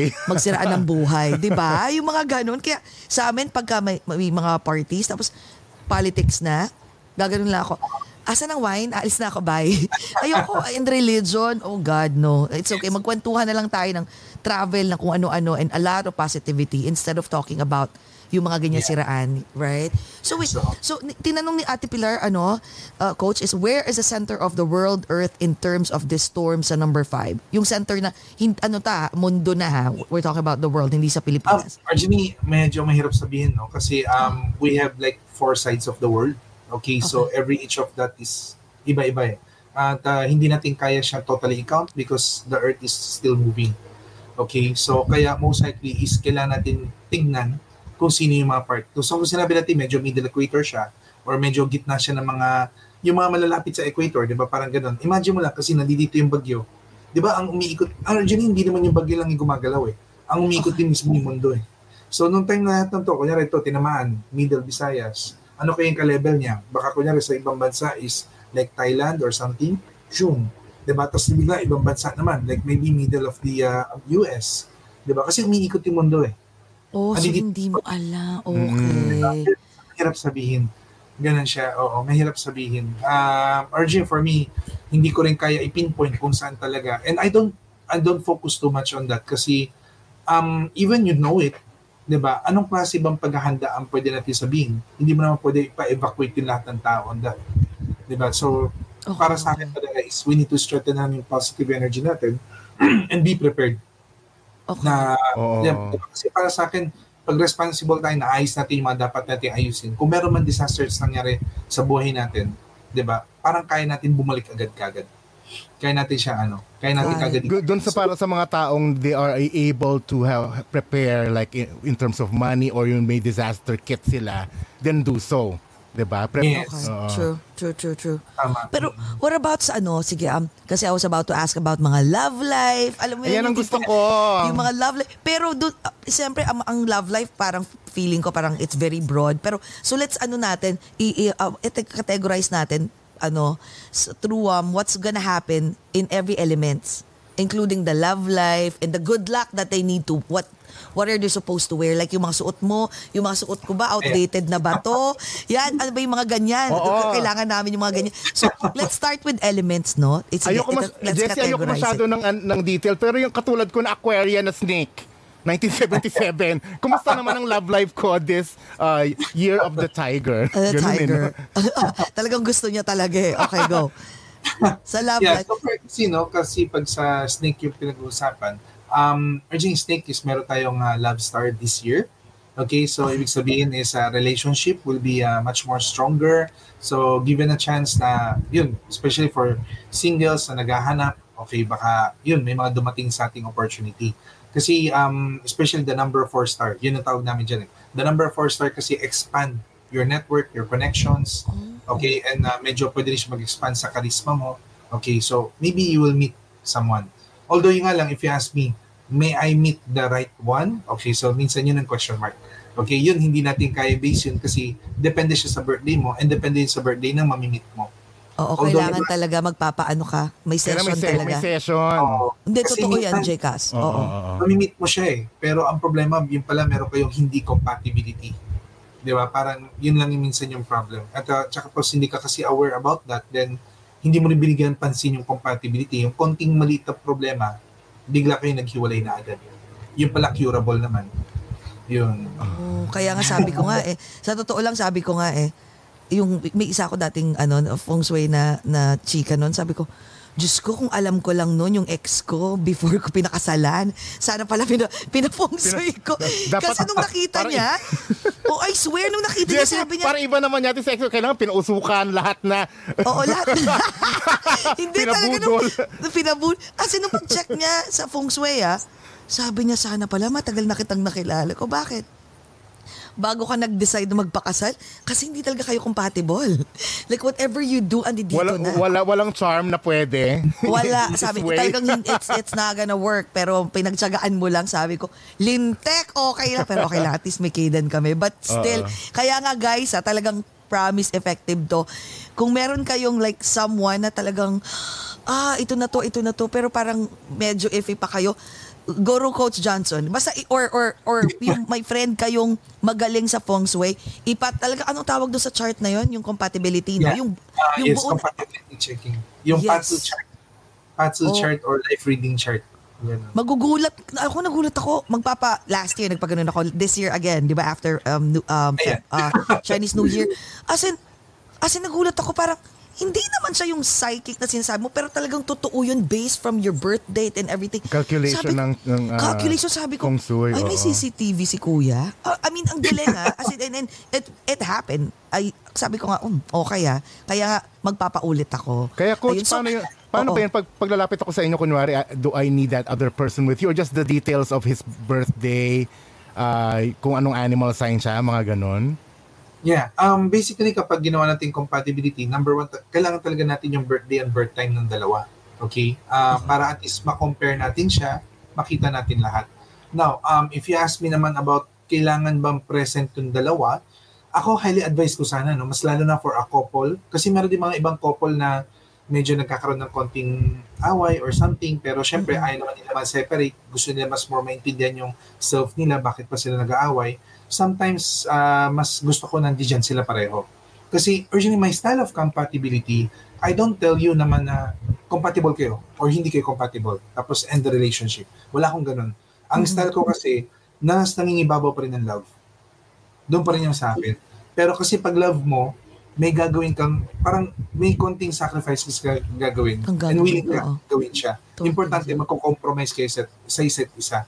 So once na Oo. pinaglalatag na natin yung life reading ng bawat isa, nakita natin yung strength mo, yung pala yung weakness niya, then always provide your strength. Siya naman, always absorb niya yung, ano niya, di ba, yung strength mo. So, Oo. lumalabas doon, kailangan ka niya.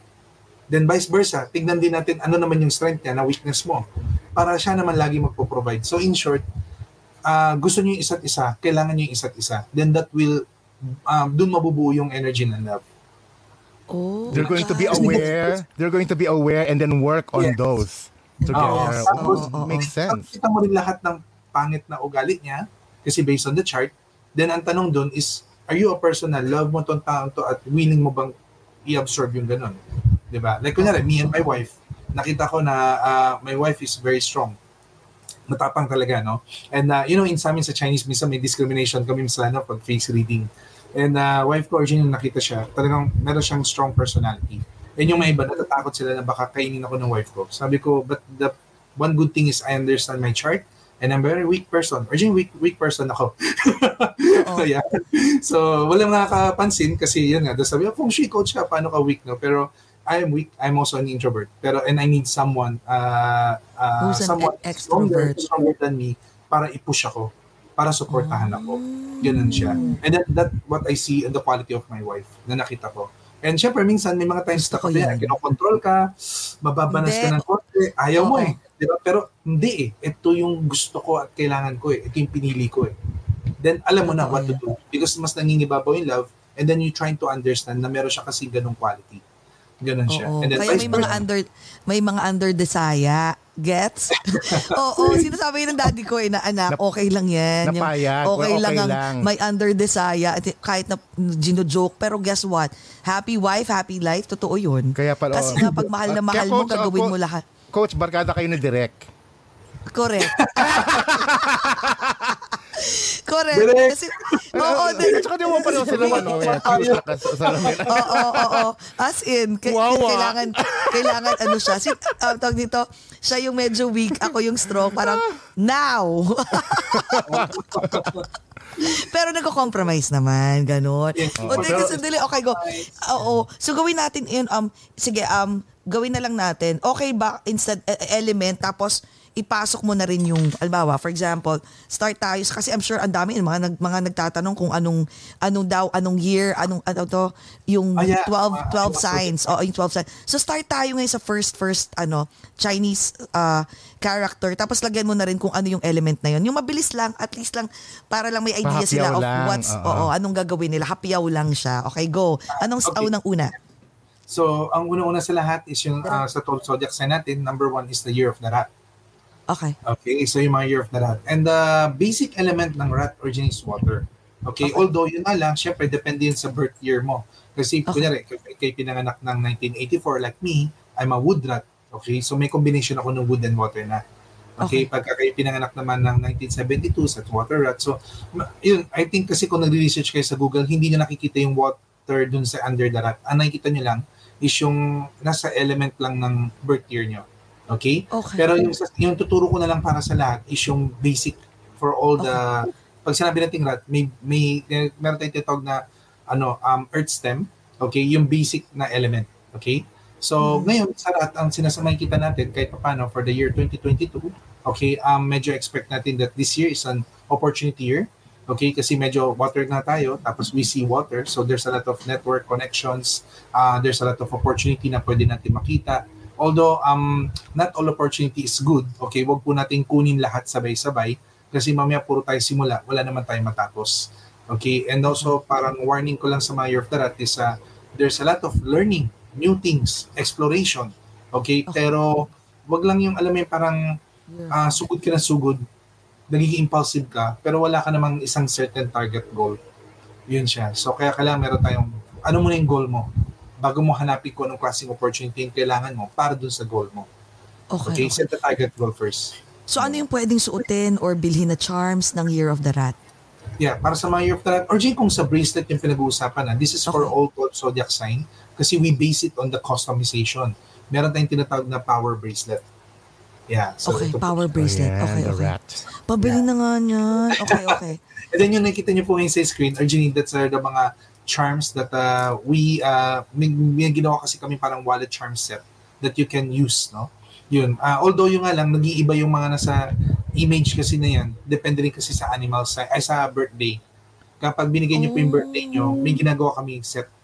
So, meron ka mga card. Oh, so kaya dalawang yung keychain. kailangan nila. Customized. Okay. So yeah, that's Yeah. for the Year of the Rat. O, papakustomize Yes, kami ha. Pero yung sinasabi mong power, ano, for everyone, ayan ang power, ano, Ang ganda, oh. Yun. power, ay, forever Although- na yan. nagbabago tong mga beats kasi depende dun sa birth uh, birth sign mo or sa animal sign, sa birthday mo mismo. Ganun siya. Magkano yan? Sige nga kami ni Direct Pero, Denisa kami. Magkano yung siya- ganyan? Oo, sa pero Pilipinas, siya, ah, uh, pesos. Hindi siya lifetime, yearly siya. So, this one is nasa 6,800. Uy, Kapag ayan, sige. Pwede, siya. nag, nag, them nag-ano are ka real. Real stones. nag-ano ka naman, no? Nag-ship ka dito sa US? Ah, yes, yes. Originally, Ah, kakaship lang pa. namin last Friday. Kapon lang, kapon lang. Nag- May shinip kami tatlo sa US. Okay. I think so, alam, California, yata. Okay. Tsaka sa New Jersey. Ganun. So alam alam mo na no na every year automatic yan. O Johnson nasa na yung rasyon ko. nasa na yung rasyon kong The, the, pow- the power yearly So wait, hindi mo na kailangan magsuot ng maraming ganito. Pwede na yan all year round? Yeah, yeah. Kasi for me, ah, dahil um, ako kasi ang style natin kasi is gumagawa kami ng power bracelet na kung saan one bracelet lang, most of yung mga kailangan mo para for the year, nandinalagay na namin doon. Kasi Okay. number one, mas lalo na doon dating panahon na wala pa namang pandemic, no? lahat tayo makarami sa corporate, we cannot wear a lot of things kasi eh. 'Di ba? At least meron ka lang isa Isa. para for Oo. corporate uniform mo. At least Totoo yung power yan. bracelet, one purpose mo para sa lahat, it will help you. Yan siya. Oh, Although ang linaw ko lang para for the power bracelet, power bracelet can enhance uh, money luck, prosperity, okay, um, health, wealth, and pro- uh, protection, tsaka success. Okay, tumutulong din siya for good relationship. Pero kung mapapansin mo lang sa power bracelet, wala siyang love luck. Yun, Ayun I was yung, about to say yun, that. yun nga yung nawawalang ano. Sorry. yung yun lang walang yun. love. Oo. Okay, wala. Okay. Yeah, yun lang yung tinatanggal ko. No, I think uh, marami sa atin dito na parang familiar sila. Eh, di ba all-in-one bracelet yan? Dapat, di ba, sinasama na yung love? Um, napapansin ko sa lahat ng all-in-one bracelet, yung love lang yung hindi nag-workout.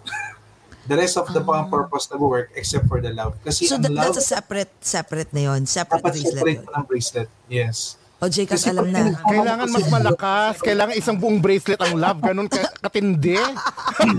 Oo. Oh my Care God. bears, Tinatanong ni care. ate, Oh ano, my ni God. Feli, ah, um, ah, ah, ni ate Feli, is this on the website too? So nasa website din ba yun? O hindi, dapat customized, no? They have to reach out to you.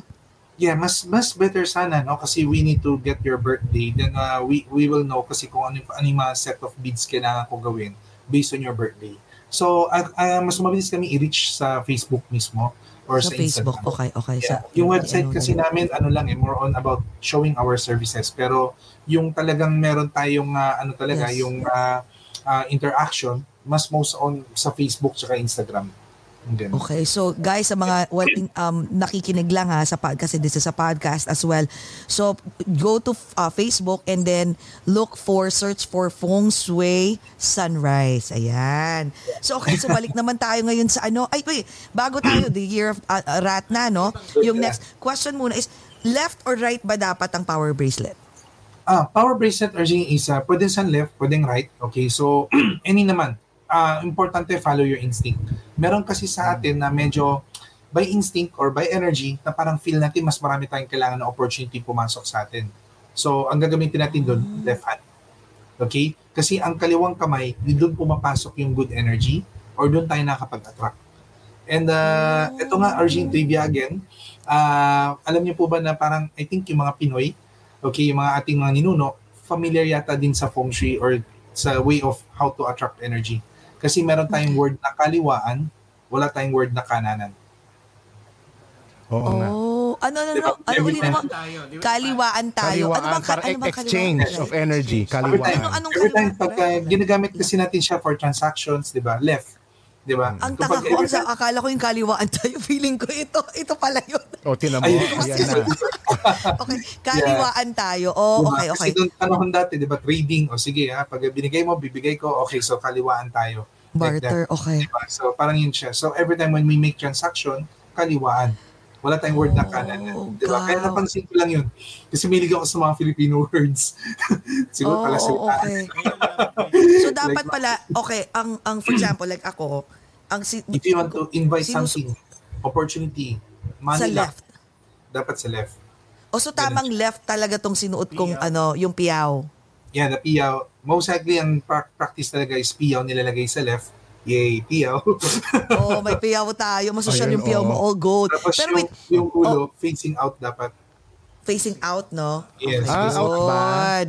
Ah, oh yes. my God. Eh, how many bracelet daw should be worn per hand? Ah, It doesn't any- matter. Yes, doesn't matter. May iba Okay. sinasabi kailangan two, may iba sinasabi three, pero for me kasi, wala naman talagang bilang. It's a matter of how, ano ka, parang how um, bagay siya sa'yo, confident, na kasi mamaya gusto mo sampu kasi gusto mo maraming luck. Pero tuwing nakikita mo siya, ay parang ang bigat-bigat, ay parang bigat-bigat. So parang ikaw pa yung naglalagay ng negative energy sa kanila. Oo, oo, Yun. tama, Diba? tama. Kailangan feel mo. Kasi like Oo. yung master ko nga dati sa crystal healing, ah yung bracelet niya lampas sampu eh. Ganun siya. sa kanya dadaling ko. Sa kamay lang. Yes, Oo, isang buong braso hanggang dito. Kasi siya, Oh, wow. crystal healer siya. Shang-Chi, Alam niya kasi di yung purpose ng bawat stone. So halimbawa, nakita niya isang pasyente niya na medyo mahina ang fire lock. So alam niya kagad kung anong stone yung pwede niyang higupin at pwede ibigay dun sa kliyente niya o sa pasyente niya. Parang ganun. So kaya sa kanya, nag-wear siya ng marami. So for me, as long na cool ka, feel mo, okay ka, then wear them. Okay, so uh, magpapaano tayo ng power ano dyan. So okay, s- sabi ni Ay, ano, so, yun lang, yun Oo. ako lang, ay, kaliwa natin, so that's the opportunity. Now, for Okay. those of you naman na, ako kasi medyo, medyo mahilig naman ako sa kanan. Kasi Okay, mas more gusto ko right. control. Gusto ko power, gusto ko stability. Um, wala kasi akong problema sa pag-grab ng opportunity, pero napapansin ko, parang nahihirapan ko siya i-close. Yun, so lalagay ko naman siya sa kanan. Ah, so op- ito, for example, get pera, opportunity closer. na pumasok, tapos ito si closer. Yes, ito Open, po. Okay. close. Ah, parang ano, parang Oh, legs yun. oh, guys, everyone, open, close, Open, close, close, ano pa? Uh, yeah, yeah. eh, paano yung, wait, wala, paano yung Jcas? Paano naman si Jcas yung love, ano, yung mga, oh, hindi lang si Jcas, pati yung mga tao naghahanap ng love, il- asang bracelet or anong dapat ilagay yan? Left or right? Sa leeg daw, ilagay yung bracelet, isang ganyan, isang tumpak. hindi ka na makagalaw. Yeah. So, saan yun? ako, ah, ang Oo. love bracelet, yun din. Kapag ka tayo yung mga singles, or maybe my partner pero girlfriend, boyfriend lang, and we want to strengthen pa yung energy of love, nasa left din. Oh, sa Bakit? left. Kasi left is, di ba, yung closer to the heart. Yun yung isang part Oo. din. So, pag nisinuot mo siya dito, yun din yung healing agad. Tama. At saka Pero, for those na get, mga medyo couple getting, na, getching dito, di ba? yes, yung Oo, catching. got it, got it. And then for those of other couples naman na kaya, minsan parang ah meron ng halong negative emotions na, mga ganun, kasi nag-heal na siya. Sometimes kailangan ng releasing ng burden. Kasi may stones kasi for love energy. Merong mga stones naman para to heal yung mga unconditional love, ah, burdens, ganun siya. Oo. Pinapalagay ko sa right. Kasi right naman, releasing. Releasing Okay. energy siya. Eh para sa mga impactang mga impactang mga haters. Mga Mga, peste. kaiba- mga peste. Anong pang ano doon? Pang kontra. Kasama na yun doon sa power bracelet, right? Yeah, sa parang power to bracelet. protect yes. you. Kasi dun sa power bracelet kasi, meron tayong ah, nilagay doon na Z-stone, like this. Yan. And kung makikita niyo po here, meron siyang tinatawag na tiger tooth. Yeah, this is a tiger tooth. Yung tiger tooth, yung para siyang ngipin, no? So yung tiger tooth kasi is more on para to protect you against people with negative intentions, inggit, naninira, backfighters, or traitors. And then the purpose of the sixth eye is to strengthen your power and authority. So, syempre, dahil may mga iba haters, originally, para sa akin, mga haters is most likely, ang tawag namin dyan, mga psychic vampire. Mabababa yung level nila.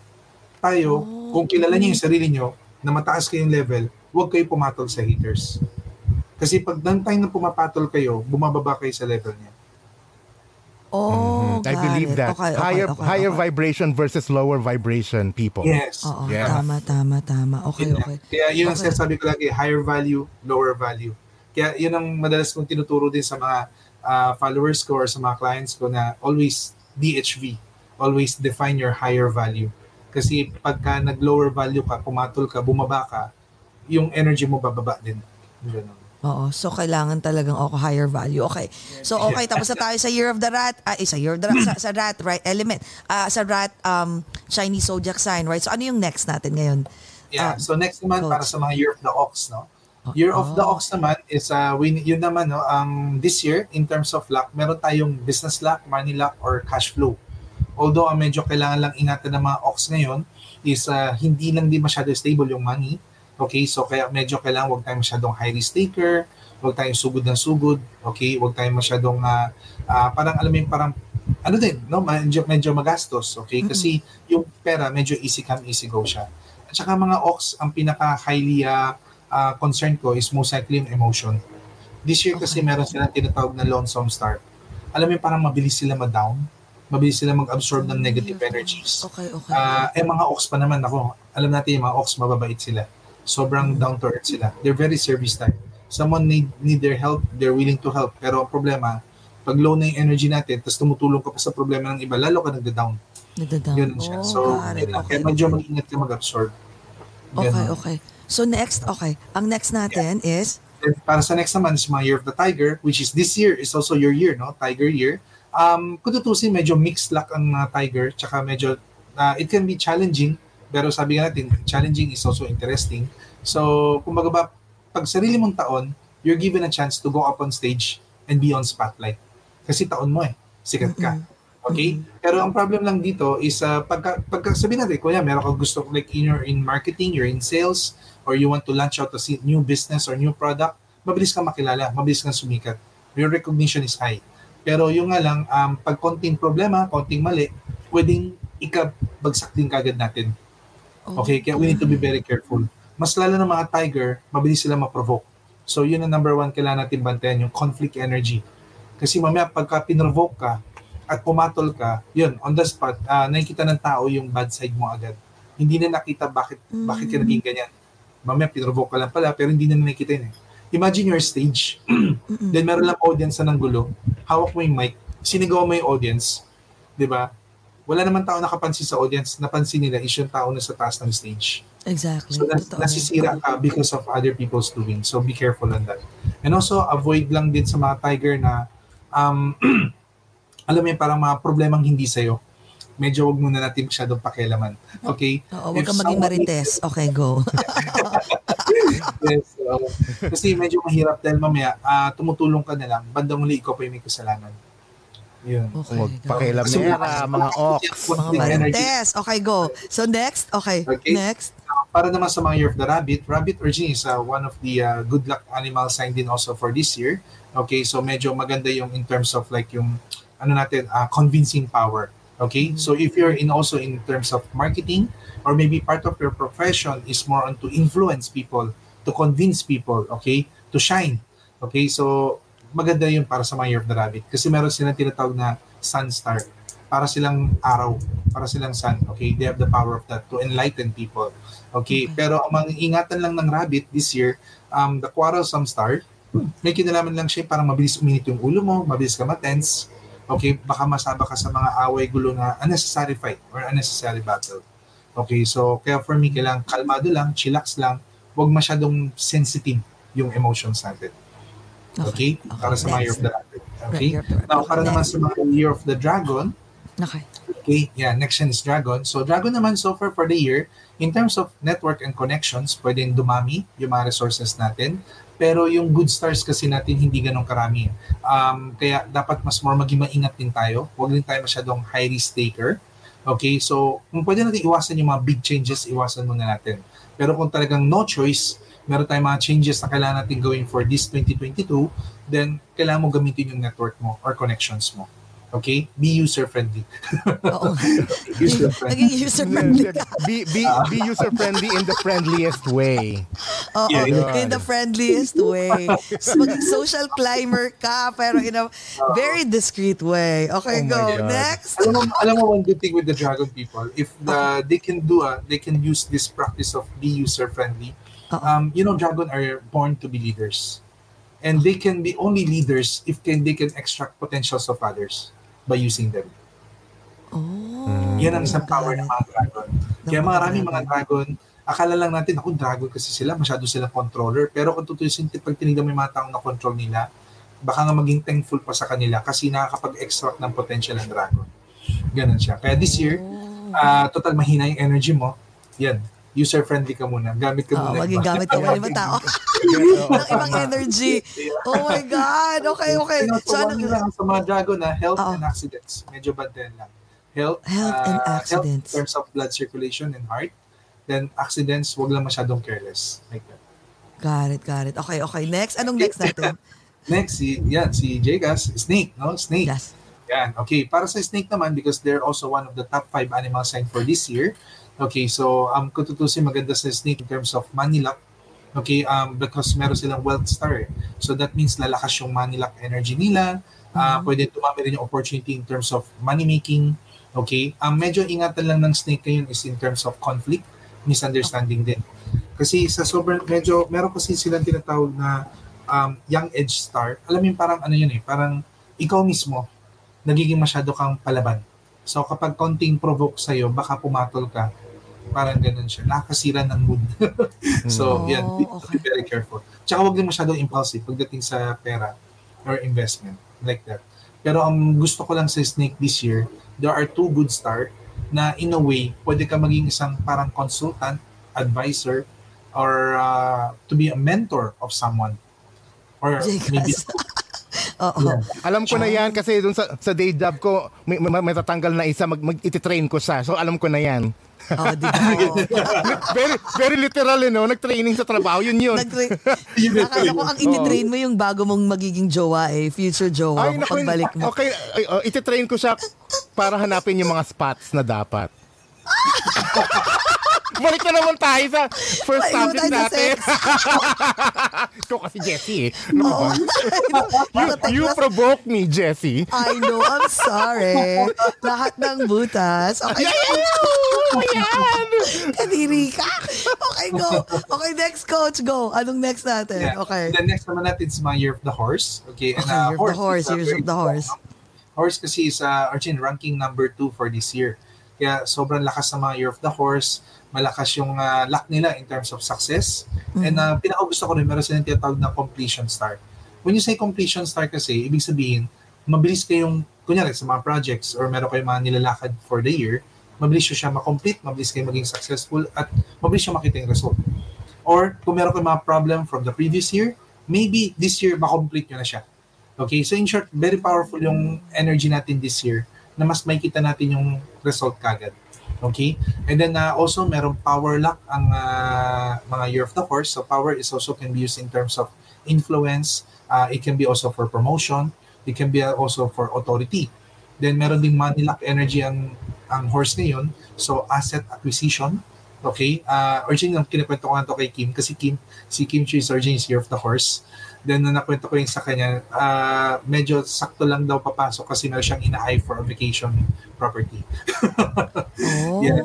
So, okay, may okay. acquisition na pwede mangyari. No? So, parang, yun kaya mga Year of the Horse, originally, it's that, um, medyo may potential na ganun. Okay? Maybe hindi kung di man property, any other acquisition, asset acquisition. Di ba? Pwede naman kasi mga stocks or pwedeng uh, uh, fundings or something. Okay. Yeah. So, pwede nyo tignan yung mga ganun. Ang ingatan lang ng mga horse, especially kung sa mga career luck, no? Um, wag lang tayong, ano, kumbaga ba yung mga small problems, huwag natin masyadong palakin, especially with our inner circle, tulad ng colleagues, friends, superiors, mga ganun. Kasi dahil masyadong magsashine yung energy mo, baka lang may mga may inggit, tapos nagkakaroon ng misunderstanding. Ganun siya. So, okay. for me, communication, para hindi madungisan o hindi magkaroon ng mga problema. Okay, okay. Alright. Okay? yeah. Now, para sa mga Year of the Ship naman, because Ship is uh, last year, no? Last year, kalaban ng Ship ang Ox. Uh, But this year, okay, wala na yung kalaban. Okay, so medyo luluwag na. So, mas more malalesen yung burden, mas more be- better na yung, uh, better na yung flow. Okay? Um, although, para sa mga Year of the Ship, in terms of Manila, um, okay more on long term. If you're thinking about investment, think long term. Okay? Huwag masyadong short term. Kasi may mga money loss problem ang ship this year, unexpected expenses. Okay, sabi nga nila eh, ito ang may kasalanan sa add to cart. okay, so medyo mag-ingat tayo. Tayo masyadong ano. Oo, oh, oh, Yung click ng cart. click. Tama yung add to cart. Pwede Oo. naman, pwede mag-window shop, add to cart, tapos delete all. O kaya, ano, ano tawag doon? Clear all. I-clear all. No, clear all yung babalikan mo mamaya. Go back later. May ganun eh. Ayan. Tapos bigla kang, tapos pagbalik mo gaganon ka, same for like pagbalik mo, ay, biglang intayin mo na tipong sold out. Ay, Pag- yun- yun lang. Tapos bigla mo sasabihin na, it's not really meant for me. Oh, Oh, di ba? eh. Balik-balikan mo pag ganun. Oo. Nalagya ka, masokista ka naman masyado. Titigan mo lang, girl. oh my God, ang Gucci na to. Ay, nag-sold out na yung Gucci, pero two months ko na tinitingnan. Ay, nako.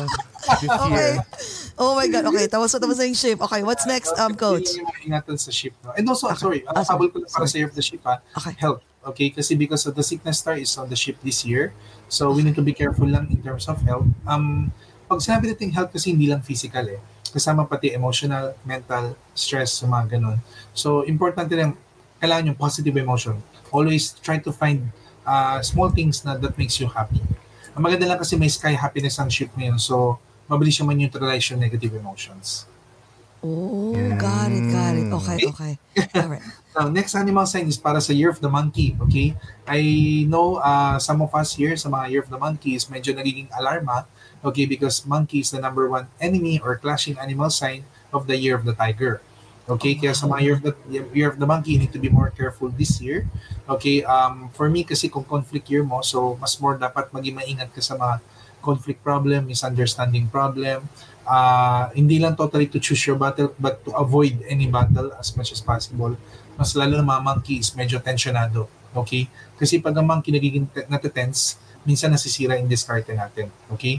Not a good year para to make any high-risk investment or high-risk mga businesses.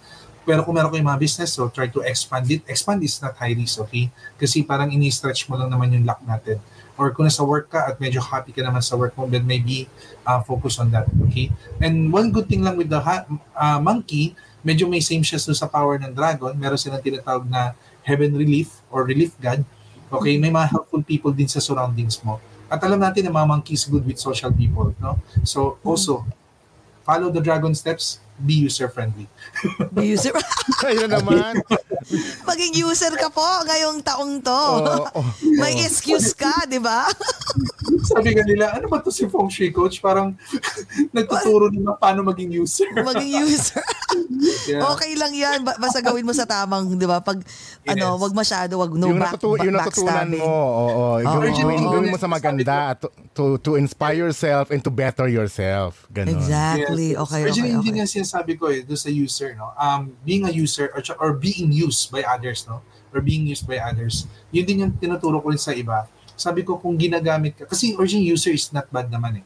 Pangit lang siya sa Chinese, ay sa Tagalog kasi, kasi parang gamitin mo, parang ang pangit lang. Na- Naging pangit kasi yung connotation ng user friend, di ba user, Oo, oo, Yes, user yung friendly. user. Yes, yes, yes. Oo. user is not bad. Ang Totoo bad yan. dun is abuser. Diba? Totoo. So, what Yung is bad abuser. is the AB. Okay? Hindi yung Oo. user. Si AB yung masama. Imagine mo si AB, nilagay mo kay normal, di ba?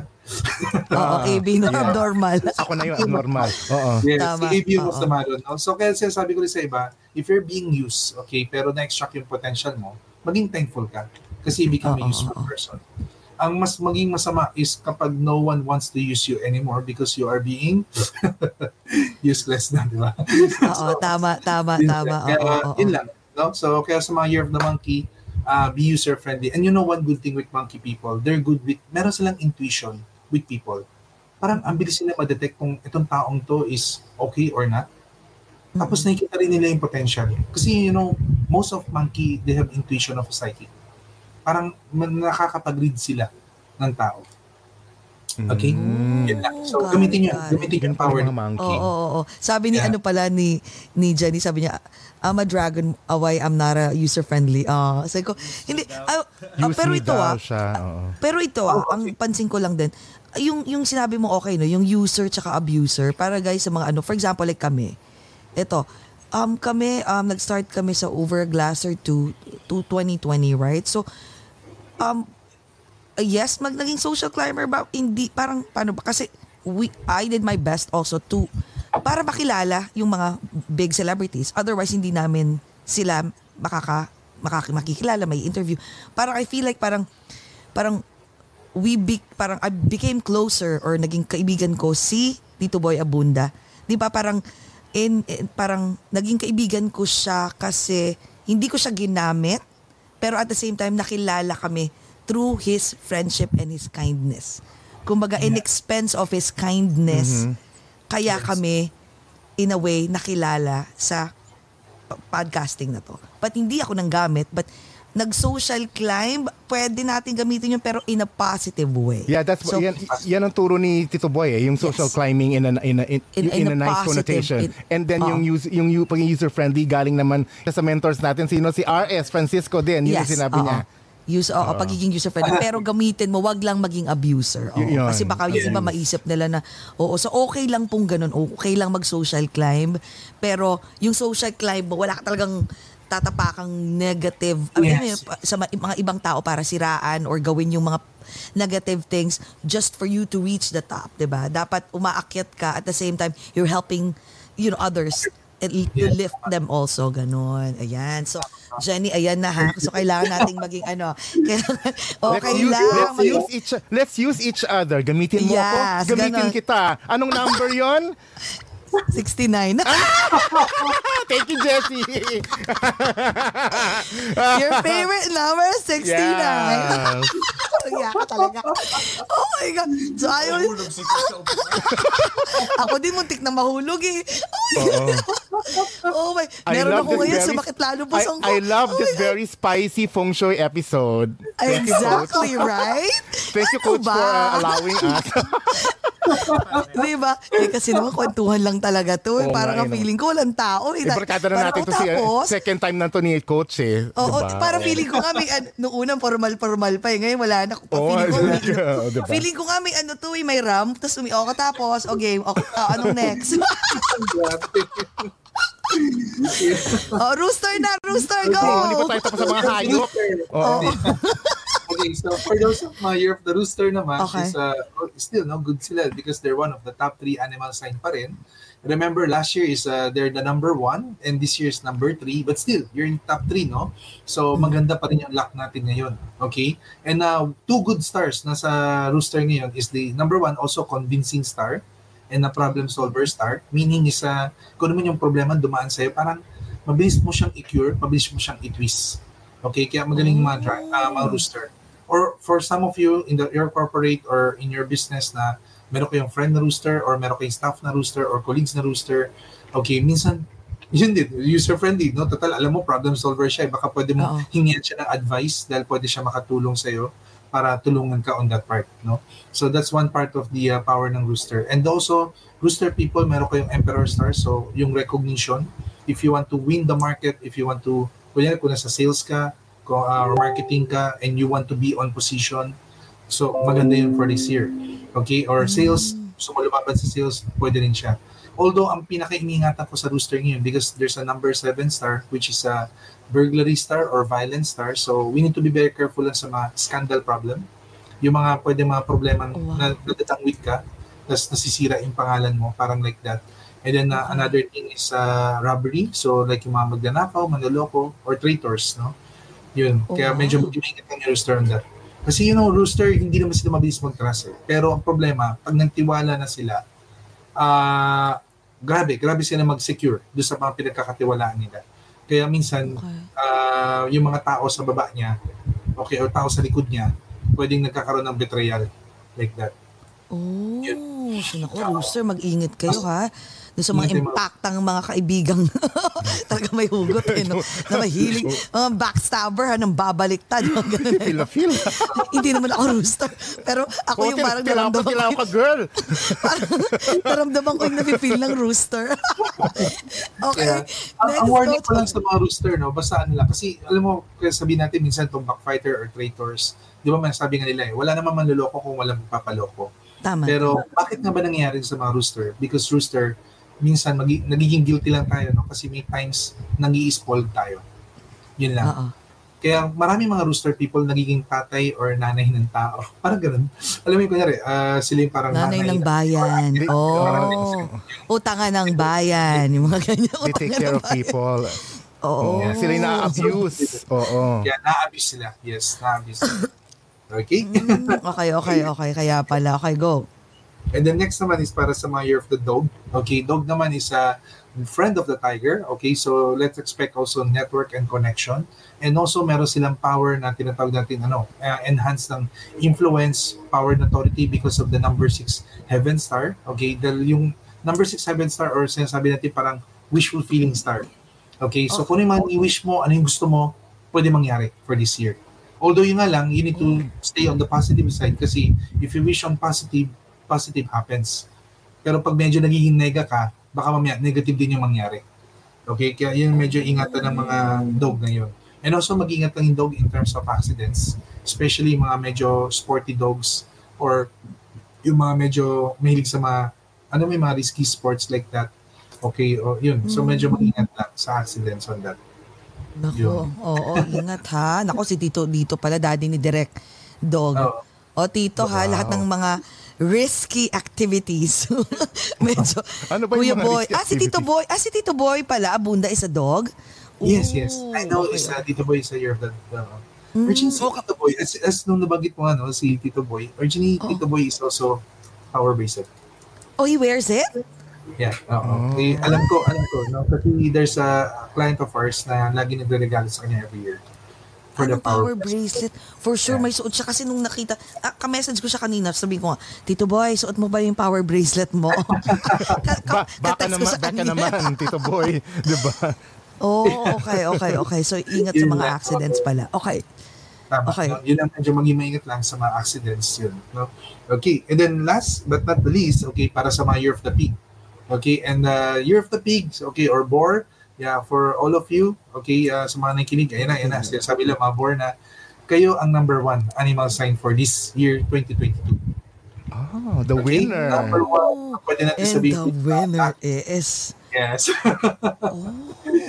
Okay, so bakit nga na ba naging lucky ang Year of the Pig? Number one is uh, they have a lot of good stars. And all of these good stars is may kinalaman for um, network, connection, resources. Yan, still, malakas yun. And ang pig kasi is trustworthy people eh. So kung marami kang network and connection, alam mo yung parang hindi ka na naghahanap. Sila na yung lumalapit. Oh. Okay? And yun ang gusto ng pig. Kasi ang mga pig, ayaw masyado namimilit eh. Pero kung sila yung, pero pag sila niya nilalapitan, di ba, mabilis nila ma-acquire yung luck na yun. Tapos, another thing, ang maganda pa sa Year of the Pig, Good Fortune Star, alam mo parang lagi, lagi kang nare-rewardan on, something, nabibiyayaan on something, at lagi kang naiisip ng iba. Yun siya. So, kung Mm, ang part of your profession or business is kailangan mo ng referrals, kailangan mo ng ah, recognition, mga ganun, or suggestion. Yung parang marami nagsasuggest, marami nag, uh, nire-refer ka, yun. So, that means, tumataas din yung value mo. Okay? Kaya yun ang power. Oh, Ate Pilar. Oo, oo, oo. Ah, Tapos, pig pa, ano yan, secret friend ng tiger. So, that means Ah. your network and connection will become more stronger pa. Stronger. It's your Kapit year, pala Ate tayo kay Ate Pilar. Pilar. Ate Pilar, kakapit kami Yeah. sa'yo. Oh, ikaw, ikaw ang Miss Universe, at, pero at least pero top 5 mo ako. Oo. Diba?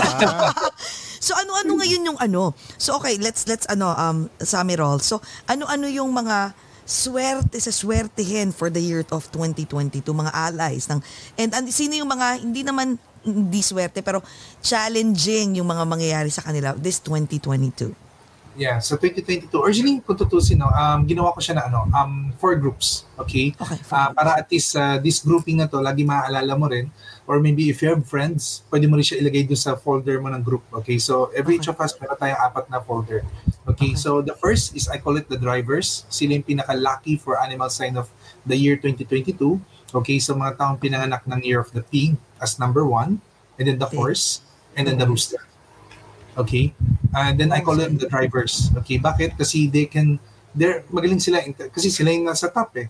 So, di ba, kaya nilang i-drive, kaya nilang i-execute. Okay, sila yung magdadala, sila yung magko-convince, sila yung magmo-motivate. Yun. So, in short, kapag kaka, one of the top three ka dito, dapat ikaw yung uh, mag influence Ganon siya. Okay. Ngayon, kung sakaling, ako, wala ako dyan ah. Pero meron akong tao na year of the, one of the three. So, lalagay ko sila sa driver's folder. Okay, hindi mo kukunin sila para maging driver mo ha. kukunin mo sila to drive your operation, To drive your operation. to So, lead your operations. so di ba? driver's folder. Got it. Diba? Okay. So, parang ganun siya, no? So, you can put them. No, di ba? That's how Big we... horse rooster. Oo. So yung So, mga I'm- close friends ko, teka, sandali. Anong ano mo? Sign mo? Bakit? Basta yun na yun. Akin na. Talagay kita doon sa... folder ko. Ika-categorize kita. Okay, okay. So next, Diba? number two. Yun. Kaya maganda lang pakinggan yung folders but uh, now I'm teaching you how to become user-friendly. Oh, there you go. so, ito, ito, dito tayo dito. And how you categorize your friends, inner circle, outer circle. O, di Kaya ba? ganon. Okay. O, mamaya ka na, joke. Animal sign. Okay, so for those naman na pinanganak, and the number four, no? the number four is which is the rabbit, the number five which is the snake, and the number six is which is the dog. Okay, so Okay. sila yung tatlong next. I call them naman the influencers. Okay, maybe they don't have they don't have the best driving energy, but they can still motivate and influence. God. Okay, so pwede mo silang maybe lagay sa mga marketing group mo, pwede mo sila lagay sa secondary leaders mo, 'di ba? Yun siya. So sila yung mga influencers mo. Got it. Okay, okay. Nandyan Next, ako. okay. Then, kung kasi itong mga influencers, malalakas yan. Na, kunyari, you're part of like this. Kunyari, you're doing like vlogging, ayun, Jcas. di ba? Pang podcast, like that. As ni Boa Constrictor, malaking ahas yan. Oo. Oo, oo. Yeah, no? So yun, mga, mga, mga gustong mag-venture sa mga ganitong klaseng ah, social media, yan, silang tatlo medyo malakas on that part. Ganun Got siya. it. Okay, okay. Galing, galing. Okay. So, okay. the So, next- sino yung number three? Okay. Yeah. Then the next is number seven, which is the uh, Year of the? Rat. Yeah, Seven. mga Year of the Rat. Yeah, and then the number eight, which is the Dragon. And then next, na number nine naman is the Sheep. Okay, so that Dragon and Sheep. So, ang tawag naman sa atin, Seekers. Okay, Seekers is because of um, medyo yung drive energy natin is not that strong. Okay, maybe influencing natin, hindi rin siya ganun kalakas, pero magaling tayo maghanap. Magaling tayo maghanap ng opportunities. Ma- Mas more, mag- magaling yung learning skills natin. Mabilis tayo mag-observe. Okay, so on these three, seekers ang tawag sa atin kasi we can seek on something. So kunyari, meron tayong mga ganun, ah, mga like, kunyari, mga ah, colleagues natin or friends natin, uy baka pwede naman ah, tulungan mo ko maghanap ng ganitong resources. Oo, so you can ask them. Okay, minsan ano sila eh, parang alam mo parang oh alam nila lahat. Pero yung alam ko, baka pwede ikaw nang magtulong. Eh, di na. Oo, oo, okay. Pero hindi sila, wala silang drive para to do it. Okay, so you can use them to becoming seekers. Oh, galing. The Diba? drivers. Pero kung tayo yun, syempre kung tayo yun, ah yun na, user-friendly tayo. So, Oo. tayo magsisik ng mga taong pwede mag-drive para sa atin. Okay? Ah, galing. Kaya ang Put gusto right ko to. people. Gusto ko yan. Gusto ko yan. Okay, okay, okay. The last Ay, thing, naku, okay, na- okay. okay. Ako, the less unfortunate daw, yun ang tinatawag kasi nila eh. No? Pero for me, sabi ko nga, in your practicing, no, if you're following me, uh, most of most likely sa mga teachings ko, there's no such thing as bad luck. Okay? As much as possible, remove the word bad luck, no? So, itong next animal sign, sabihin natin, kahit mababa man yung rank nila, ox, tiger, and uh, monkey, okay, ox, tiger, and monkey, kahit mababa yung rank niyo, that doesn't mean bad luck kayo for this year. Okay? Okay. Because, tutusin nga, the more mas mababa yung energy nyo, the more you can use the three folders. Mm, Di ba? Got it. Kaya, Okay. tawag dito, the supporters. Mhm. Oo, oh, sumuport na lang kayo sa ugat, ha? Tsaka kay, jo- kay Coach Johnson. okay. Okay? Or they're good with finding supports din. Ganun siya. Okay? Oh. Oo. So, yun ang medyo maganda. And you know, kapag sinabi mong supporters, supporters are service type people. You know, ox, tiger, and monkey, especially monkey, kahit kayo yung pinakalas, most of monkey people are very talented. They're very skillful. Okay, so now think what you can support to others. What are the demand that you can supply? Parang ganun siya. Oo. Eh di kung naging supporter ka, 'di ba? Parang binigay ko nagbigay lang ako ng konting advice, nagbigay lang ako konting ah, services, pero dahil dun sa part na yun, nakasabay ako sa bangka nila, nung sinerte sila, sinerte na rin Oh, ako. tama. Kumbaga, pag ang pagangat Oo. ng ibang drivers kasama yung supporter sa pagangat. Yes. Oo. Oo. Got it. Kaya, Okay, kaya sa akin, I don't use the word bad luck. Kasi if we know how to um, maximize using this uh, shui knowledge, with the, all the guidance na nakita natin ngayon, with all the folders na alam mo pa paano mo ayusin, di ba? Oo, yun. Oh. Uh, malalagpasan mo lahat. Hindi, hindi mo masasabi na bad luck yung taon. Ganun May nagta- okay, may nagta- si Sharon Reed sabi niya, yung compatibility, which signs are compatible. Parang haba Ah, nito. Pero ano yung pinaka-compatible na yun Yung talagang magkiklik? Yung compatible kasi pwede natin sila i-close din into uh, four groups kasi meron naman talaga tayong tinatawag na allies and friends sa sa feng shui. Pero although yung masasabi lang natin dito is very basic. Okay, very basic lang. Kasi pagka talagang gusto mo malaman yung real compatibility, latagan talaga ng puzzle chart. Oo, Di ba? yung, pag, Mm. Ito yung you have to go to. Jesse. Oo, na Oh, hindi yes, na talaga. isa ang zodiac sign mo. Oo, oo, oo. Ang dami pala. Customize. Guys, Diba? totoo lang ha. Go to ano, go to uh, I mean, contact please um Coach Johnson Chua kasi talagang magugulat talaga kayo. As in, nakalatag sa ko, oh, ang tagal, yung mga one and a half hours ata kami nagkwento. Well, kasi, kasi may, may kwentuhang pang naganap. Pero nagulat talaga ako dun sa lahat ng nung mga nilatag niya sa akin. Wow. At saka kami talaga ni JV, no? Talagang, ano kami, um, ano yung sabi mo, um, ano kami, yung good allies. I mean, ano talaga kami nag-compatible. Compatible. Kasi nagko-compromise yung energy ninyo. Yung energy yung namin. Promise. strength, umiikot siya. Galing. Yin and galing. Kaya guys, talagang kailangan nyo, kung gusto nyo malaman yung mga compatibilities, talagang in-depth, you have to contact, of Eh, course, Coach, Coach, um, eh, Johnson. Gusto ko malaman, meron bang lucky col- color for this Chinese New Year or na in Yes. general or iba-iba And yan for every numbers. signs? Ah, okay. Meron tayong ah, lucky color every sign, pero yun yung lucky color for the whole year. Pero yung sa pagsalubong natin ng Chinese New Year, as general for everyone, you can use red and yellow. Either red or yellow color. Ah, mas mas lalo na red red kasi talaga yun ang pinaka normal for the Chinese New Year as ah, representing fire element, passion element and the lucky element. Pero ang yellow kasi because ang pinaka lucky element naman ng 2022 is earth. Kailangan natin more on for stability, um, calming, yan. So, yung earth is a yellow color. Another another element na sorte is metal, pero yung lang kasi ayaw natin magsuot ng white kapag happy occasion. 'Di ba kasi most likely ang white medyo nasa na, na Ibang Pero mas underwear si- si yan. Eh, eh. babalik na naman tayo doon. Oy, sabi ko, balik na naman tayo sa first topic natin. Ipapatulan ko ba itong red underwear? kasi ano eh. Okay, okay. Oo, oo, oo. Yes, originally, ano ko yan? Paring Paul. Uh, that's Oh, my hi, uh. Ah, po. Paring Paul, ano ba? Naka-red underwear ka ba? Oo. Patingin nga. Sige nga, pasilip Pero nga. Patingin nga pare, paring Paul. Oh. Pare, pare, bakis. Uh, He's my uh, feng shui partner. Every time when we do ano, para kami may research ano, para kami may research center feng shui. Alam mo yung parang Oh. magdi-discover siya, magdi-discover ako, then we try to analyze things.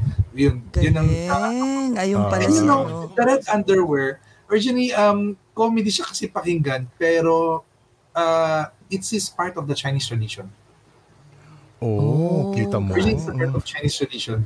Ganun siya. Nakakatawa lang po. Kaya may mga ibang shop po sa biglang nag-athlete pink talaga. Actually, pink.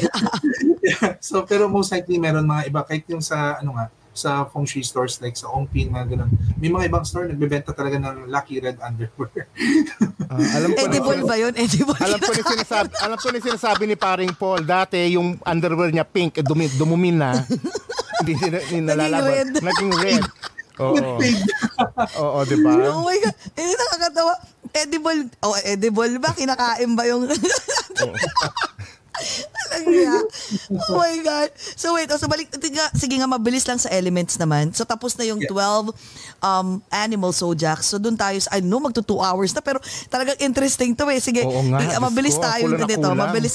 Na alam ko, mapupuyat si Coach, 12.30 na. Gising pa po ba kayo? Maraming, Yeah. alam mo, sobrang, ang ga- sobrang favorite ko talaga tong naging topic natin. I'm sure tomorrow, ang daming manunood. Aside from kayo sex, matulog. lahat Aba, na, li- feng shui, kung libreng ano-ano. consultation at advice to. Oo, no, imagine mo, meron palang, na, nalaman Celebrity namin na, feng shui, ah, di ba? Coach Oo, di, imagine mo, nalaman natin na pa- pati pala yung, yung, yung sa sex, meron palang, di ba, has something to do with feng shui. I mean, pwede pala, di ba? Oo galing, nga. galing. So anyways, okay, ano yung i-categorize natin mabilis? Okay, so una is what? Earth? Or ano ba una? yeah, para for the five elements. Okay, yung five elements, go. Five elements, originally, pwede natin siguro evasion dun sa birth year din natin. So, kunyari, example is your wood, ele- wood, wood rat, or wood tiger, okay, or wood uh, rabbit, okay. So, in short, para malaman mo kung wood ka, or fire ka, earth, metal, or water, pwede mo tignan yan sa end ng year mo, okay. So, pagka nag-end yung year mo ng 0 and 1, you are metal. Zero Okay? and one. Like Okay. 1980, 1990, Okay, okay. 1970, Zero and one. diba? Basta Oo. 0 or 1, that is metal element. Okay? Okay. So, kapag ka pig ka, then you're metal pig. Okay, that's 1971. Parang ganun Okay. siya. Okay, so kapag metal, may metal ka sa chart mo, okay, because yun nga, 0 and 1 yung ending mo, and metal has something to do with talent, skills, creativity. So that means this year, you need to show off your creativity. You need to show off something like uniqueness. Okay, kasi yun yung kakailanganin ka ng mundo in terms of what you can do. Okay, parang ganun siya. And also, kung sakali naman na in terms of like business or career, um, medyo nagre-restructure, then maybe you can also show system. Kasi ang tawag namin dyan, output element, okay? The system element. You're good with system, ah, magaling ka mag-reprogram, mag, mag, yun, kumbaga ba mag-firm ng mga sistema natin, okay? So, yun ang maganda pagka metal element ka for this year. And medyo magiging in demand ka this year. Kasi metal is one of the lucky element. Magiging in demand ka na kasi para ka magiging consultant ng ibang tao. Oh, Ganun siya. Or maybe magiging consultant ng company nyo. Or maybe you can also create a consultant firm like a business. Oo. Oh, sino mga friends ko na metal ha? Okay, go. Okay? Yun. Okay, next. Okay. Okay, and the next naman na ano, uh, the next na element, okay, so after 0, 1, 2 2-3 naman. Okay? 2-3 naman is uh, may kinalaman sa water. Okay? Okay. Water this year is may kinalaman sa network and connections. Okay? So, ibig sabihin, pwedeng lalo dumami pa yung networks mo, pwedeng dumami yung friends list mo, pwedeng dumami yung social, ano mo, friends, or in, in short, lalong lalawak, no? Lalong marami kang pwede matap. Okay? Pero yung nga lang, for the water, ang konting uh, warning ko lang, because this year is a strong water ele- element already, magiging maingat ka lang in terms of mga challenging. Challenge in terms of um, competitions, challenge of in terms of like mga yun, yung ayaw mo, Jessie, yung mga impacta. Oo, mga impacta. Oo, mga impacta. Kaya, kasi, you know, sometimes challenge, eh, sabay-sabay eh. Okay lang sana kung fair competition eh. But, you know, uh, the problem nun sometimes is, uh, di ba, minsan nagiging unfair yung laban. Yun. So, kaya mag-ingat yung mga water on that part. Mga water element. Okay. Ano daw yung lucky color for metal and water? Yeah, um, metal originating, um, sa akin kasi is, bibase pa rin natin siya sa year color. eh. So, Oh, so ito, kailangan talaga mag-iano. red pa rin.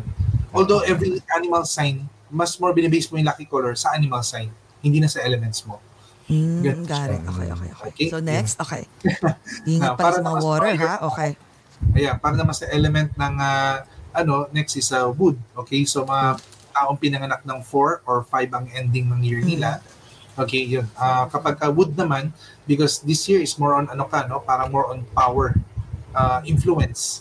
Okay, so that means this year you're given a chance para to have the power, um, to influence people, authority, para to control or to develop. Mga ganun siya. So, kaya itong sa 2022, okay, more on mag-focus ka how to develop things and then how to um, control. Yun siya. Okay, kasi power ang medyo gusto mong i-show off para sa 2022. Although ang medyo mga wood element, medyo mag-ingat lang it's also power struggle. Kasi ang problema ng Tiger Year ngayon, sobrang daming wood, sobrang daming water. So kapag sobrang daming wood, masyado malakas yung power struggle. And alam natin yun, masala sa fear here, here in Philippines, di ba kasi nasa politics side na election, so maraming power struggling. Everyone wants to be on position. Now, kung ilalagay mo rin yun sa mga private companies, di ba, ibig sabihin, nalakas din yung mga competitions sa loob ng mga private din natin. Baka everyone wants the same position. So lalakas yung politics. Kaya kung you're one of the wood element, be careful with mga, yun, still, unfair competition, uh, politics problem, or mga siraan, yung mga ganong klase. Mga no? So be Okay, careful okay. Kasi yung mga wood people, mabilis, mabilis yung anger. Yun. Mm-mm. Medyo nahihirapan nila kontrolin yung anger nila. Minsan pumipitik sila. Pumipitik. Oo. Okay. Wood yun, mat- matigas kasi yun yung wood eh. Oo. Yeah. Ayun naman. Ayun. ano, tama na. Next, next, next. Okay, next. Mahaba pa. ba yan? Sinundan ko naman, walang yaka taga Jcas. Okay. Kaya siguro talaga magkasundo kami ito kasi ganyan talaga kami. Kung ako magsa-start, natin- Kasama na tatapusin natin niya. si coach. O, diba? Ngayon kasama naman si coach ngayon. Kaya magkasundo talaga tayong tatlo. Actually, tayong apat. Okay, si Ate Pilar sinundan pa. Ayan, si Kay andyan din. Oo nga. okay, go. Anong next? Next naman is the uh, 6 and 7. Okay, yung ending is uh, un- under the fire element naman sila. Okay, Oh, so kung fire. fire naman ay fire element, okay, then you are on the resource team. Ibig sabihin, pwede ka maging resources para sa ibang tao. So think of something na ano yung kaya nyong i-offer na service, ano yung kaya nyong i-offer na passion or skills para sa iba. And alam natin, fire is something to do with like advertising. Fire has something to do with like uh, digital marketing. Ma, parang, alam mo parang you can have something for this year na kaya mong ituro sa iba, kaya mong itulong para sa iba. Yun nga lang, more on ikaw para sa iba. Ganon siya. Okay? Hindi ikaw yung maghahanap ng iba para sa iyo. More on what you can give. Ganon siya. Kasi malakas yung resource energy mo. eh. It can be, uh, maybe, kunyari, investor ka, you can be a financial resource. Or maybe, uh, meron kang uh, talent or skills at gusto mo magturo, then pwede ka maging information resource. Di ba? Parang ganun siya. Or marami kang friends, pwede ka maging human resource. so, Ah, okay, okay, okay. ganun siya. No? So, that's the power of the fire element. Okay? Okay, and then last okay. but not least, okay, so yung uh, 8 and 9. Okay? At Okay. 8 and 9 naman is earth element. Okay, so pagka earth element naman, also the same, no? so more on sa friends, network, and connections, okay? So what you can also parang i-help, okay, in short na, parang the same siya sa water, but the difference lang kasi, water is more on money opportunity related, okay? Mm-mm. Pero si earth naman, more on people related. Ganun siya. So, more on, ano siya, more on mga ah, parang friends, network connections, pwede rin dumami yung mga listahan natin. Yun. Pero sa mga earth, ang medyo ingatan lang natin emotions. Or yung mga earth people, medyo mag-ingat sa health. Yun lang dapat babantayan lang natin. Yeah. Okay, okay. Nako, health ha. Nako, sa mag-ingat sa mga, wag masyadong magkakain ng mga mamoy, mga ganyan. Medyo mag-ingat sa, especially, what about accidents? Hindi sila prone sa accident? Uh, for Earth, hindi naman. Uh, sa Earth, I think mas hindi naman sila. Mas more on ang medyo prone ngayon sa mga accidents is water. Yeah, water and wood. Mga ganun siya. Got it. Okay, Eh, okay. ito Oh, po, coach. Ito parating na yung... Okay, go. Oh, para, ayan, bago tayo mag-end para pabilisan na, para, dahil parating na ang Chinese New Year. Yung quick preparations po natin para sa parating na New Year. The Chinese New Year, Oo. yes. Ah, for the Chinese New Year. For the Chinese New Year, originally, we can uh, prepare mga lucky uh, food or something, no? Ah, ako, pag salubong natin, kasi January 31 ng Chinese New Year's Eve. So, pag salubong, sabi natin kanina, two of the lucky color, we can use red or yellow. Okay, so pwede natin gamitin red or yellow na damit. Kung meron kayong bagong damit, mas better. Pero kung wala naman, okay lang. Kahit yung ano man yung natin, dahil gusto lang natin ma-absorb yung good energy. Ngayon, kung meron kayong incense, okay, um, red incense, so kung meron kayo nun, kahit 3 pieces lang, okay, ang gagawin lang natin nun, pagpatak ng 12 midnight, okay, pagpatak ng 12 midnight, ah tumayo ka sa may pinto mo, okay, then humarap ka sa loob ng bahay mo, okay, then uh, wish ka for all the good things happen to you. Mag-thank you ka, okay, lahat ng mga good things na nangyari sa'yo for the previous year. Then after Facing- that, humarap, Oh, facing paharap- inside your house.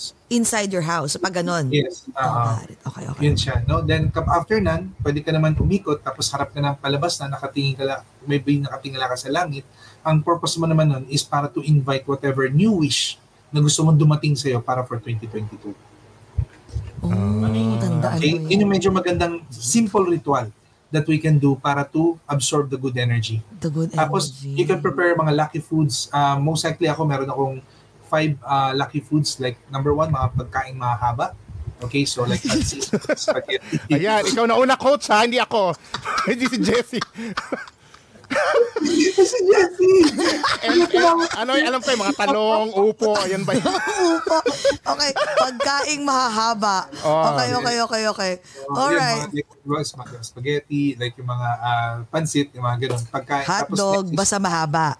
Yeah. Ay, no, no. Uh, yung mga ano talaga. As in mga noodles. Ah, noodles. Ah, mga Noodles, noodles. Okay, pansit, okay. pasta. Okay, pansit. Okay, go, go, go. Then next naman is the uh, mga pagkain bilog, like that, no? So, yun na yung mga, meron mga meatballs, mga ganyan, or bola-bola, or shabu-shabu. Because that represent naman the, the ano, alam yung smooth feeling? Like Ah. that. Oh, Okay. oh, so anything na bilog. Okay, Mga okay. prutas So, na bilog din, So mahaba di ba? at saka bilog. Okay, go. Okay, go. Alam na yan. Okay. Talagang chino, bilog. Oo nga, eh, di ba? Siyang siya eh. Swak na swak eh. Okay. mahaba at bilog. Alam Meron na pa, po. sabi Okay, ni okay. Paul, tikoy, na mal- tikoy para, Para malagkit. Ayoko na nga. I'm lagging out, guys. Thank you. Oh my God, yung mga tao dito, siguro walang hiya. Siguro, siguro ah, ibang klase Oo, to. oo Baka eh. oh, sige, pa- paulit-ulit, marami kayong matututunan. Go. Oo. Okay, anong next?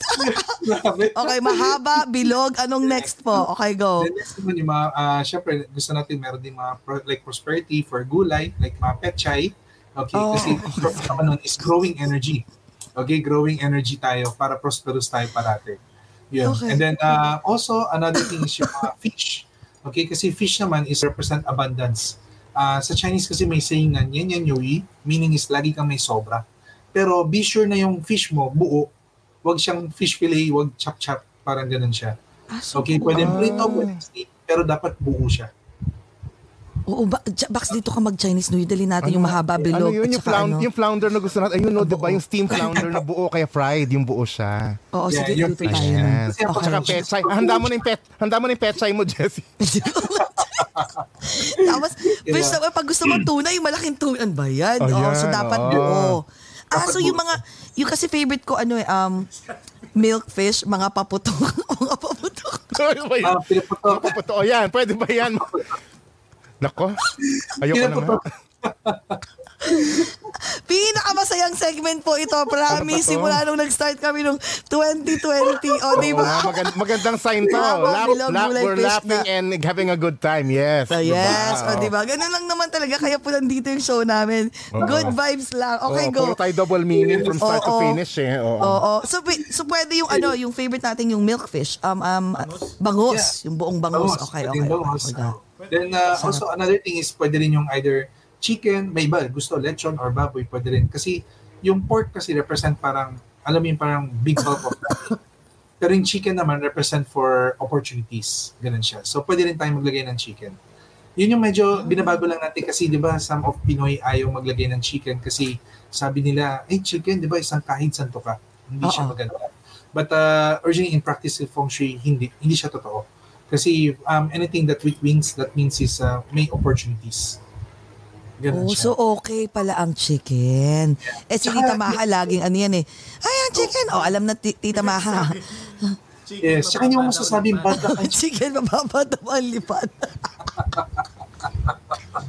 Oo nga, no. Lumilipad ba ang chicken? hindi pa kalapati. Mababa. mababa, Pag, mababaw hina, ang pag hinabol mo yung manok, di ba? Di ba tinatry niya lumipad? Yun yun. Hindi makalipad. Oo nga, no. Oh my God, mag-turkey ka na lang.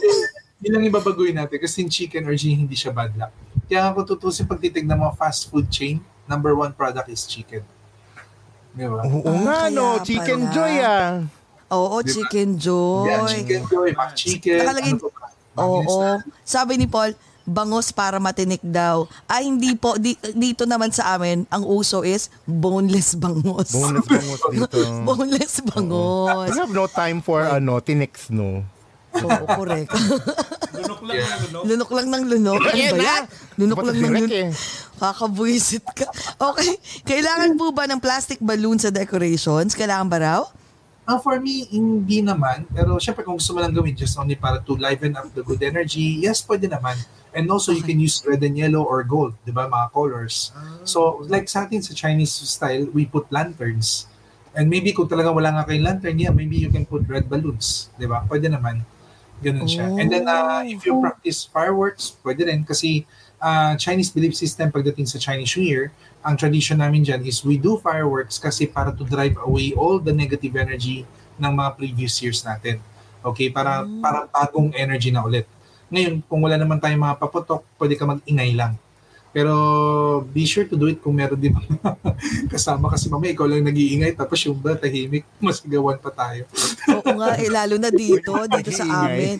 Ibang paputok na lang po ang gawin niya, joke. Ayan na. Talagang dun at dun. eh. Oo, dun pa rin. Doon Oo. doon doon pupunta pero pero parang Oo. sige pwede rin no kahit na kahit lucis lang or something like that basta anything na paputok. Anything yan. So, para at least to, ano lang, to, kumbaga ba, iba nga sa kotse, binubusina lang, mga ganun.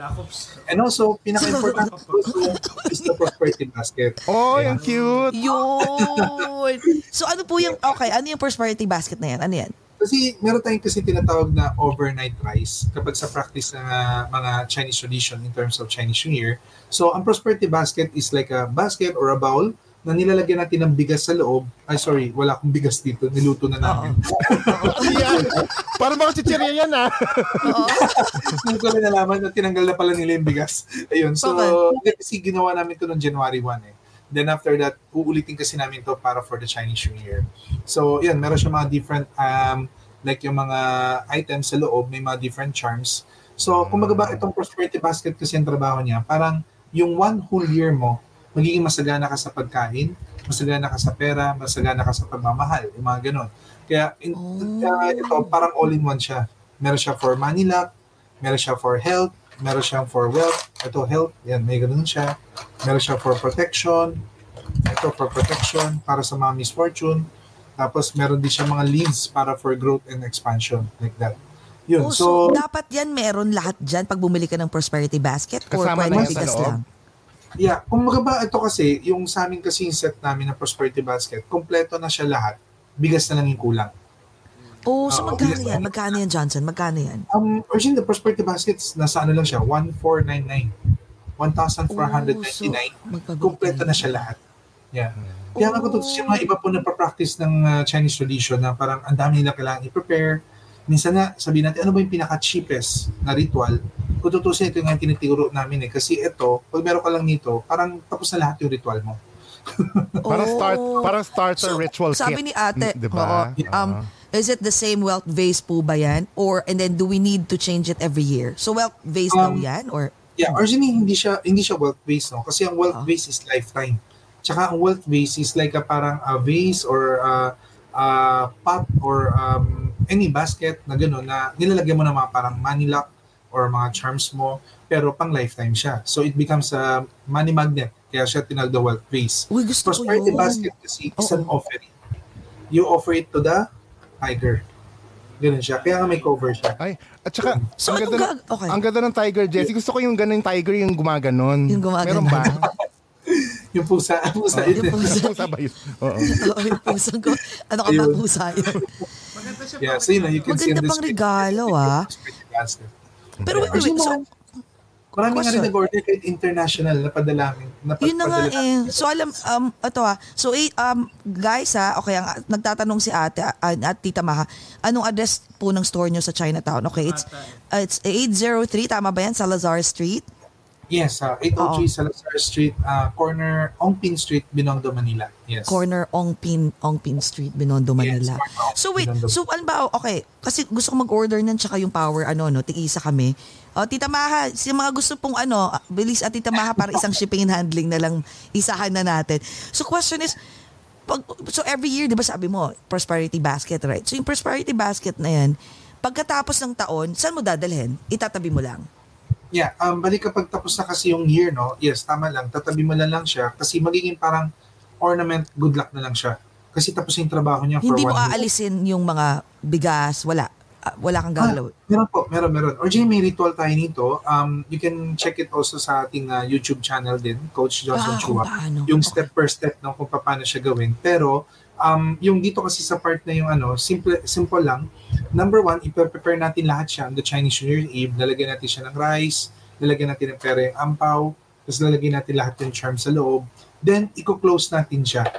Tapos, um, kuklose mo siya, hindi mo siya bubuksan hanggang ika-ninth day. The secondary Chinese New Year, which is February 9. So, may belief system kasi sa Chinese tradition na pag umabot siya hanggang February 9, kaya tinawag siyang kenimay or overnight rice. Pag umabot siya hanggang February 9, that means lahat ng energy sa loob na bless. Lahat ng charm sa loob na bless siya. Then after that, sa February 9, pag binuksan mo na siya, yung bigas sa loob, pwede mo nang lutuin, pwede nyo kainin with your family. That means all the blessing pumasok na sa katawan natin. Ah, ganun Then yung pera naman sa loob ng ampaw nyo, pwede nyo niya siyang i-deposit. Okay? Kasi may iba Hindi sabi gastusin. di ba kasi sabi na iba, wag daw gastusin. Di ba? Tago lang. Pero para sa akin kasi as a business person, ang perang nakatago, hindi rin lumalaki. So the best, ah, gusto natin siya paikutin, so the best is i-deposit natin siya sa bank. At hayaan mo sa bank siya magpaikot, magpalaki. Tsaka imagine, ang nilalagay natin pera dito is 888. So pag pin- dineposit mo siya sa bank, may kita mo talaga merong 888. Yun yung lucky charm mo sa yung, ah, Oh. di ba, yung doon sa passbook mo. Ganun Okay, nagtinatanong ni Jenny, okay lang ba po itapon yung rice? Um, yung rice, para sa akin, sayang. Kung talagang di natin, ano, hindi pamigay mo na lang. Di ba? Oo. Pero Kainin na lang. Bakit Ayaw pa kainin. itatapon? eh. Baka nagpapapayat si bakla. Ayaw niya kainin. Oo. Then usually you can put other rice, ha? You know, one of my client is, uh, ano siya, um, dietary siya. So, nilalagay niya, brown rice. Oh, sabi baka may mold. Jenny, nine days lang siya. Paano magkakamold? Oo, hindi- Saka hindi yung nine- rice, hindi hindi, yung, years. hindi yung ano, akala niya ata yung rice na gawaan na ano. Ah, yung- no, yung- yung, ah, yung luto, ano na, Jenny no. ah. Sorry, Yung sorry. bigas- Rice Bigas. Rice Ah, bigas, rice green oo. lang. Oo, Ah, rice oo, oo. Yung ano Rice green ah, lang siya. Oh, so wait, aha, aabot pa ba? Anong date na ba ngayon? Aabot pa ba ang ano, ang ang halimbawa nagpa, magpapaship at 22 na. So nga, aabot 22 pa ba? Oo, Ah, one hindi good thing ah. lang with, I think sa DHL kasi, like meron silang three, three days yata, I think umaabot na eh. Ganun. Pero worst worst case na medyo na-delay siya, kailangan, kailangan at least malagay mo siya bago mag-February 9. Ah, Halimbawa, bago na-late ka ng konti, na-late ka ng konti, February 2, February 3, pwede pa rin po siyang gawin, basta maabot mo hanggang February 9. Kasi February Yes, 9 yung pinaka, yung secondary Chinese New Year. Kasi ang Prosperity Basket, ang hinahabol niya talaga is yung February 9. Pag natapos na yung February 9, wala na. Wala na, wala na, hindi na natin magagawa talaga yung ritual. Kaya may mga iba po na late. Okay, okay. May iba mga na late, pwede pa rin sila humabol. Basta pwede sila humabol hanggang February 9. Ganun Okay, so okay, recap no. 1,800 pesos lang po ang Prosperity Basket kompleto yeah, na. 1499 lang. Ah, 1499. Okay, Yes, wow. Ang 1499. power bracelet bracelet is 6,000 6,800. 6,800 po. Eh, may online store po kami. Customized na siya. Kasi originally Oo. there are two kinds of uh, power bracelet. Meron kasi kaming basic lang nasa 4.8. Uh, base lang siya sa animal sign mo. Pero kapag gusto mo yung naka-customize talaga to your birthday, yun yung 6.8. Yun yung 6,800. Mm, Okay. kasama, so may kasama ng consultation yon yung 6 yung 68 na yon. Yeah, yung 6.8 kasi nagbibigay naman kami, ano, ina-explain ko na yung purpose ng bato, lahat. Okay. Para at least alam mo na base na siya doon sa animal sign mo. Yun. Oh. Meron lang siyang basic, like, uh, basic consultation, paalala lang, based on your birthday. Pero hindi siya yung katulad ng consultation natin Oo, na, yung session yung talaga. full reading Oo, talaga. Ayun, ako na ako na experience ko yun. Magpapa full reading ako eh. Sobrang busy po siya ngayon pero si, si Johnson talaga, si Coach Johnson sobrang busy pero after after New Year, no, medyo sana maging maluwag ka na. So Yes, ano yes. lang po, wag kayong ano, pagka yung iba kasi pagka natatawa ako, nagme-message na sa amin sa akin actually personal. Ah, hindi pa po nagre-reply. Magwa one year na po. Ay, Oh, sorry. Tsaka ako na, oh, tapos biglang, oh, sige, sige, saglit, saglit. Oh, ako na, ako na chichika kay, ano, kay Coach Johnson. so, ganon, sige, Sorry, sige, sorry. okay lang. Kalumpagin nyo kami para kulitin namin si, si Coach Johnson for you guys.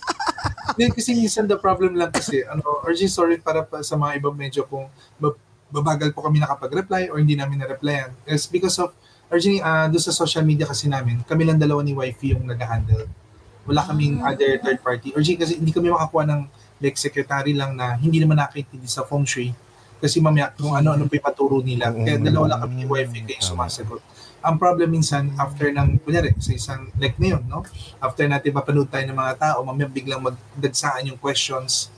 Minsan, 100 messages in one day, hindi namin kaya sagutin lahat sabay-sabay. Agad-agad. Oo, oo, oo. Oo. Ang problema, hindi pa namin natatapos, bigla, the next day, bigla marami na naman. Minsan nagpa-flood. Oo nga, eh, Ganun siya. Kaya, natatabunan, no? Nasa ilalim. natatabunan na. siya. Totoo. Yun. Kaya kung sakali lang po na medyo natabunan kayo for maybe like yeah, 3 days or umabot na ng 5 days, sa, napansin nyo hindi po kayo na replyan, um, mag-re-enter lang po ulit kayo para umakyat ulit yung Oh. posting nyo. Babasa agad namin. Oo. Got it, Yun na naman po. Pero sorry for that po talaga dahil sa niyo po, mas lalo na ako ngayon, medyo umagat gabi lang po ako nakapag-check kasi yung the whole day ko, nasa store ako, may mga pila pa po doon eh. May pumipila kasi sa store. eh. So, may Oh queue my kami. May, Mm. may number queue kami May number queue, oo. Kaya maswerte, sige, kung ano, sabi, understandable naman po kayo, kayo lang eh. O sige, sabi ni Jenny, okay. So Thank sige, you. naku, maraming salamat Johnson. Grabe, ang dami naming natutunan ngayon. Correct. Magbo, anong oras na dyan? Anong oras na? Ah, 12.48. Oh my God, mag 1 a.m. na. Pasensya na. Oo. Naku, sa mga, I'm sure mga taong hindi nakapanood, papanoorin to ng maraming maraming tao. Ma- naku, maraming salamat. Maraming maraming. Ang dami naming natutunan. And I'm sure lahat itong ano na to, itong um, episode namin, eh talagang tumawa kami ng wagas. Correct. Habang natuto, 'di ba? Ang galing. Mm-hmm. Information and Tapos, laughter. message kita ano ha, uh, coach um k- kami ni Tita, I think Tita Maha. Ikaw ba, Jen, gusto mo? Um, yung pro- prosperity bracelet tsaka yung power bracelet. Ay, last nga, Sure. yung ano, yung, um, what do you call this? Yung wealth bracelet? Paano yung, we- yung, uh, we- no, yung basket na forever lifetime? So, do you sell it as well? Sa ano mo? Yung mga wealth base. Ah, Oo, wealth yung base forever. Kasi, yeah, pag sinama mo kasing wealth base, um, meron din tayo nun, no? pero yung nga lang ginagawa, ginagawa kasi siya eh. Pero meron ako yung, pag wealth base kasi malalaki yun eh. Like mga porcelain, mga ganun. Pero baka mahirapan kami pag international. Mag-ship, no? Kasi Oo. medyo babasagin siya. Pero may ginawa ako na mini version nun. I call it affinity pot. Yeah. Affinity, affinity pa? pot. Yes. Nasa ano mo Mini yun? Nasa siya. feng shui na ano mo yun? Um, Um, I think meron siya sa Facebook ko. Yeah, ah, pero nasa old post siya. Kasi um, nasa old Ah, post siya. mini? Kasi life, lifetime siya eh. Paano Affinity. spelling? Affinity, Yeah, as in affinity. Okay, affinity. affinity siya. Kasi kumbaga ba, ah, meron tayong tinatawag na allies and friends, di ba? So halimbawa, you're of the dog ka. So dog, horse, and tiger. nakapatong sila sa isang bowl, tapos meron siya mga charms na doon. So gumawa ko ng miniature niya kasi yun nga, because yung wealth base kasi medyo mahirap eh. Ah, hindi siya mabilis gawin. Tapos pangalawa, medyo pricey din ang wealth base. Tapos mahirap pa siyang i-ship out kasi babasagin siya. Gumawa Usually, kami sa ng- mga taga-Pilipinas na gustong, bu- nag, halimbawa, ma'am Ayan. padala natin ng wealth vase sa bahay, sa condo niya. So, Yes. magkano ang usually ang wealth vase? wealth base at least uh, yun pinakamababa ah, kung titignan natin maybe um, around nasa 20 to 30 plus 20 to 30,000. Okay, okay. 20 plus to Pero at 30 least plus. for it's a lifetime. Okay. lifetime siya yes so oh, maliit pa yun ha maliit pa yun originally like yung last time meron nagpagawa sa akin ng ganito kalaki umabot ng almost magsi 60 plus yata siya kasi pupunuin mo siya ng mga charms sa loob eh. Ganun siya Oh. karami. Originally this uh, wealth base kasi is uh, taught by one of my uh, grandmaster which is Lilian Tu. I, I think some of you medyo familiar. Siya uh, one of the grandmaster in Malaysia. Yun siya yung nagturo din sa amin on how to do this. Tapos The word to base. position ganun siya. Tsaka pag ginagawa yan kailangan nasa tamang araw pag ginagawa. Yes that's the affinity pot yun yung Wow. affinity pot Oh. Ah, yun. ang So, yung ganda ng mga- color. although yung mga coins hindi kasama so you need to put your Ang own ganda naman. Oh. So ano, halimbawa, may wealth vase na sila dyan. Halimbawa, naka, nakabili sila sa Chinatown, may wealth vase. Kasi dito, dito sa New York po, meron kaming Chinatown na may mga Hmm. bibili kang ganyan. So pag ano yung mga dapat ilagay doon? Basta kung Oh, ano-ano. wealth base, yeah, wealth base kasi depende sa ano mo, mga request mo. Lahat ng mga gusto mo. It's your parang wishes kasi yun eh. Kaya ako pag ginagawa ko yung base ng client ko, may halong interview. Kasi kaila, para siyang ano eh, para siyang yung mga wishes na target mo, na ano yung mga kailangan mo. Like meron sa amin last time nag-order sa akin yung, yung nasa 60 umabot. One of the wish na nilagay niya sa loob, dream house. Alam mo magkakat siya yung mga poster like dream house, lagay niya sa loob. Ah, Nakakabig. so pwede, ah, pwede kang yung, After yung, ginawa affirma- yun, yung year. affirmations mo, affirmations mo. Ikakat mo, ilalagay mo doon. Yes. Got it. Okay, okay, okay. Oo, sobrang medyo matrabaho lang siya, pero kaya nga medyo madugo yung trabaho doon. Pero yun, yung isang client namin yun, nung paglagay niya ng dream house, the next year, nakuha niya. Nakuha niya talaga. Oh. Ah, so, siya. Dream Boy. Dream Boy ni, K- ni Jcas. So, pwede rin ilagay. For Dream Boy naman, sa akin siguro ang pwede mo gawin doon is parang paper wish siya ng ano, ng parang ah, anong ideal kind of a person. The qualities. oh, susulat mo yung Yes. quality. Pero syempre kung nilagay mo kasi yung mukha ng tao, I think impossible. Ilagay ko yung mukha. mu- mu- Mulagay ko yung mukha ni Tom Holland doon, ni Brad Pitt. Naku, baka parang iba na yun. Oh my God. Ito pala. dumating Tom Pitt, Oo, maging tongpit eh, no? eh, Coach, ito last Brad question. Holland. Sabi, Coach, ask ko lang po kung kailan tatanggalin yung mga red envelopes na wishes sa entrance door po. Ah, yeah. O kasi because one of my uh, tinuro, no, sa, mas ma, dun sa mga nakanood po dun sa GMA sa unang hirit, meron kasi akong tinuturo din na putting a 9 ampaw, okay, on the back of your door. So imagine this is your main door. Tapos yung sa likod niya, maglalagay ka ng 9 na ampaw. Nine Okay, na ampaw. yes. May pera, Ay, may pera. Lalagyan Um, mo ng hindi. pera. Ang nilalagay mo is 9 wishes. Every ampaw, one wish. Okay? Na, hindi pera yung lalagay mo. Yung wish ang lalagay mo doon. Affirmation tayo. purpose din yan. Eh, paano Tapos kung yung- dalawa kami? Dalawa kami. Pwedeng Pwede tig-isa kami. Eh, Pwede maglagay kayo, doon. yes. Oo. Kung ilan kayo, gusto nyo, kanya-kanyang wishes kayo, pwede naman. Got it. Okay, okay. Tapos, okay. yung siyam na yun, kailangan naka-diamond shape. So, example, one on the top, two, tapos four, tapos, di ba, ano, ay, one, two, three, four, three, two, one. Oh, got it. Diba? Okay, okay, okay. Okay. Ganon. Mag-shine Actually, one, that's one of the DIY uh, basic na tinuro ko lang na ritual pero for how many years, grabe, may iba-ibang testimonials yung mga nakukuha natin on that part. Sobrang may mga iba natutupad. Kasi sabihin natin, okay, hindi man yung siyam yung matupad dun. Isa man o dalawa matupad dun, is masaya na tayo eh. Di ba? like Oo, that siya. tama, Kailan tama, natin siya dapat gawin? It's the Chinese New Year's Eve sa pagsalubong ng Chinese New Year.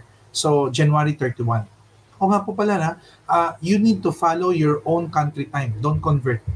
Kasi, di ba, iba yung Oh. time namin sa time ninyo. So, you follow your own country time. Pag sinabi natin so- February 1, oo. yung February 1 nyo. Pag sinabi Wait, natin so- January oo. 31, yun. Yun. Ay. So, wait, so gagawin namin yan ng February, ah, January 31? January 31, yes. Kasi pag salubong eh. Ang January 31 kasi is New Year's Eve. Para pagpatak ng Feb 1, nakaready ka na.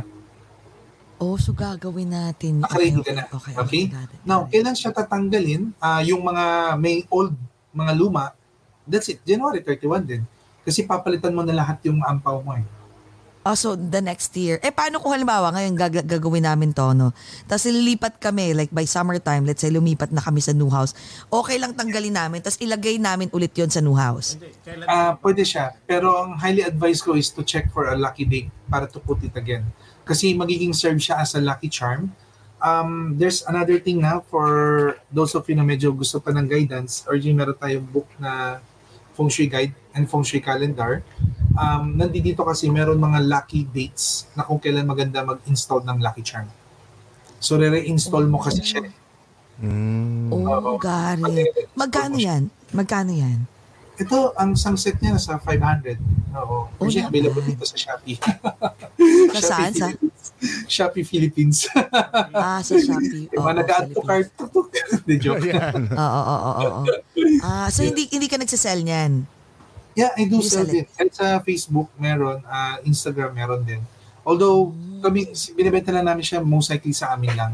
Hindi namin siya pinasok sa mga like bookstores or other, Got it. yeah, Okay. hindi namin finokus. Oo. Hindi So, ko lang sure kasi kung meron sa US or something. Kasi kung tutusin, niyan. yung partnership Oo. kasi namin nito sa ano sa Singapore kasi nagpe-print nito para sa amin. Then yung publisher namin, yung tie-up namin sa kanya, basta provide mo kami sa Philippines.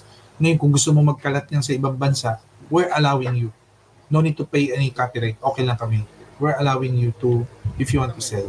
Kaya last time may Oh. nakakita nito sa Singapore ah, bookstore, may nakakita rin sa Malaysia bookstore. So, I'm not sure lang kung meron siya sa US bookstore di na kung order na rin naman kami, di or Pwede mo padala mo sabay. na rin yan. Oo, sabay mo na lang yan. Okay. pwedeng sabay. Ay, maraming, maraming, maraming, maraming salamat. Two and a half hours na. My God, nakakaya. Thank you so much, Coach Johnson. Sobrang natuwa kami. Um, I'm sure maraming natutunan ng lahat. Okay? So, any last message mo? And if you wanna plug, invite everyone to come to your store. Ayan, ako, thank you, thank you. No? Ah, yung pinaka-last message ko lang, basta remember always um, to practice DHB all the way. Define your higher value. Always think positive, feel positive, and act positive. Okay? Tanggalin lang natin salitang malas. Um, sabi nga natin, Tiger Year can be a challenging year, but still, it's an interesting. Kailangan lang natin ng goal setting and determination. Okay? For those of you who wants to follow me in my uh, Facebook, okay, so meron, uh, you can follow me in uh, Facebook page Feng Shui Sunrise tsaka sa aming Instagram page, also the same, Feng Shui Sunrise. Um, you can also follow me there kasi every Friday night sa Facebook, nag-FB Live po ako, nagbibigay ako ng mga teachings about Feng Shui around mga 9.30 to 10.30. Okay? And also, please follow me in my uh, YouTube channel, Coach Johnson Chua. Okay, I will be uh, mas more magiging active no, to produce more contents no Ah, para kung ano pa yung mga gusto natin matutunan. Doon may mga tinuro na po ako how to do the prosperity basket, the meaning of power bracelet, and also may mga about ghost month, yun, may mga tinuro po ako doon. Okay? So, thank you guys. Nako, thank you, thank you everyone. Maraming, maraming thank you, salamat. Especially Hindi for pa- Lucas, Jesse, and Oo. Direk. Nako, mag uh, mga tawag dito yung ghost month nga hindi natin natakil eh yung um Mercury retrograde, 'di ba? Yan yung ghost month.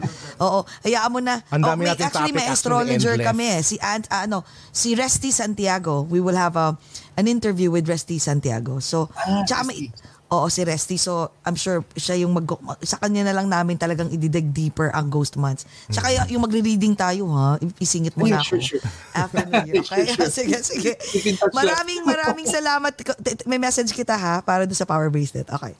Thank you so much, Coach Johnson. My God, sana nag-enjoy kayong lahat. 1 a.m. na dyan. Thank you so much. Okay, JCast, close our show for tonight. Go! Yes. Thank you for mga kaogat for tuning in to this episode. Don't forget to share this amongst your friends and also to please follow us here in Over a Glass or Two in Facebook, Twitter, Instagram, and Twitch, and subscribe to our Over a Glass or Two YouTube channel.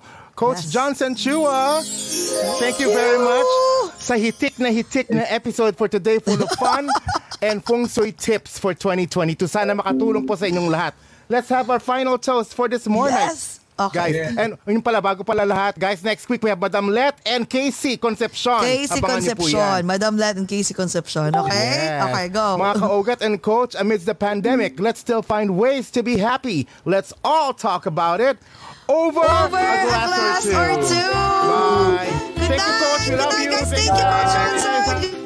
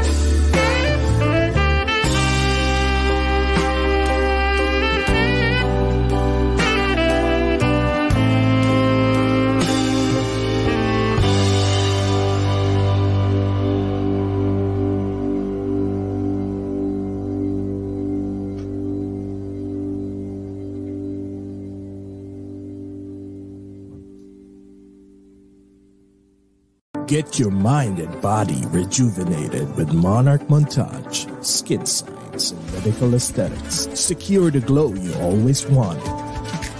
Achieve the body of your dreams. Monarch Montage upholds its high standards in beauty. Beauty is the harmony of science and art. Beauty is balance and symmetry. Complexions are meant to be immaculate, and beauty is beyond time. Imagine the possibilities. In the Philippines, contact Dr. Homer Mendoza. In New York City, contact Dr. Alicia Almendrao.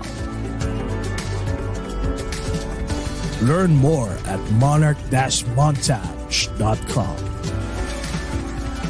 Monarch Montage, the beauty and health continue.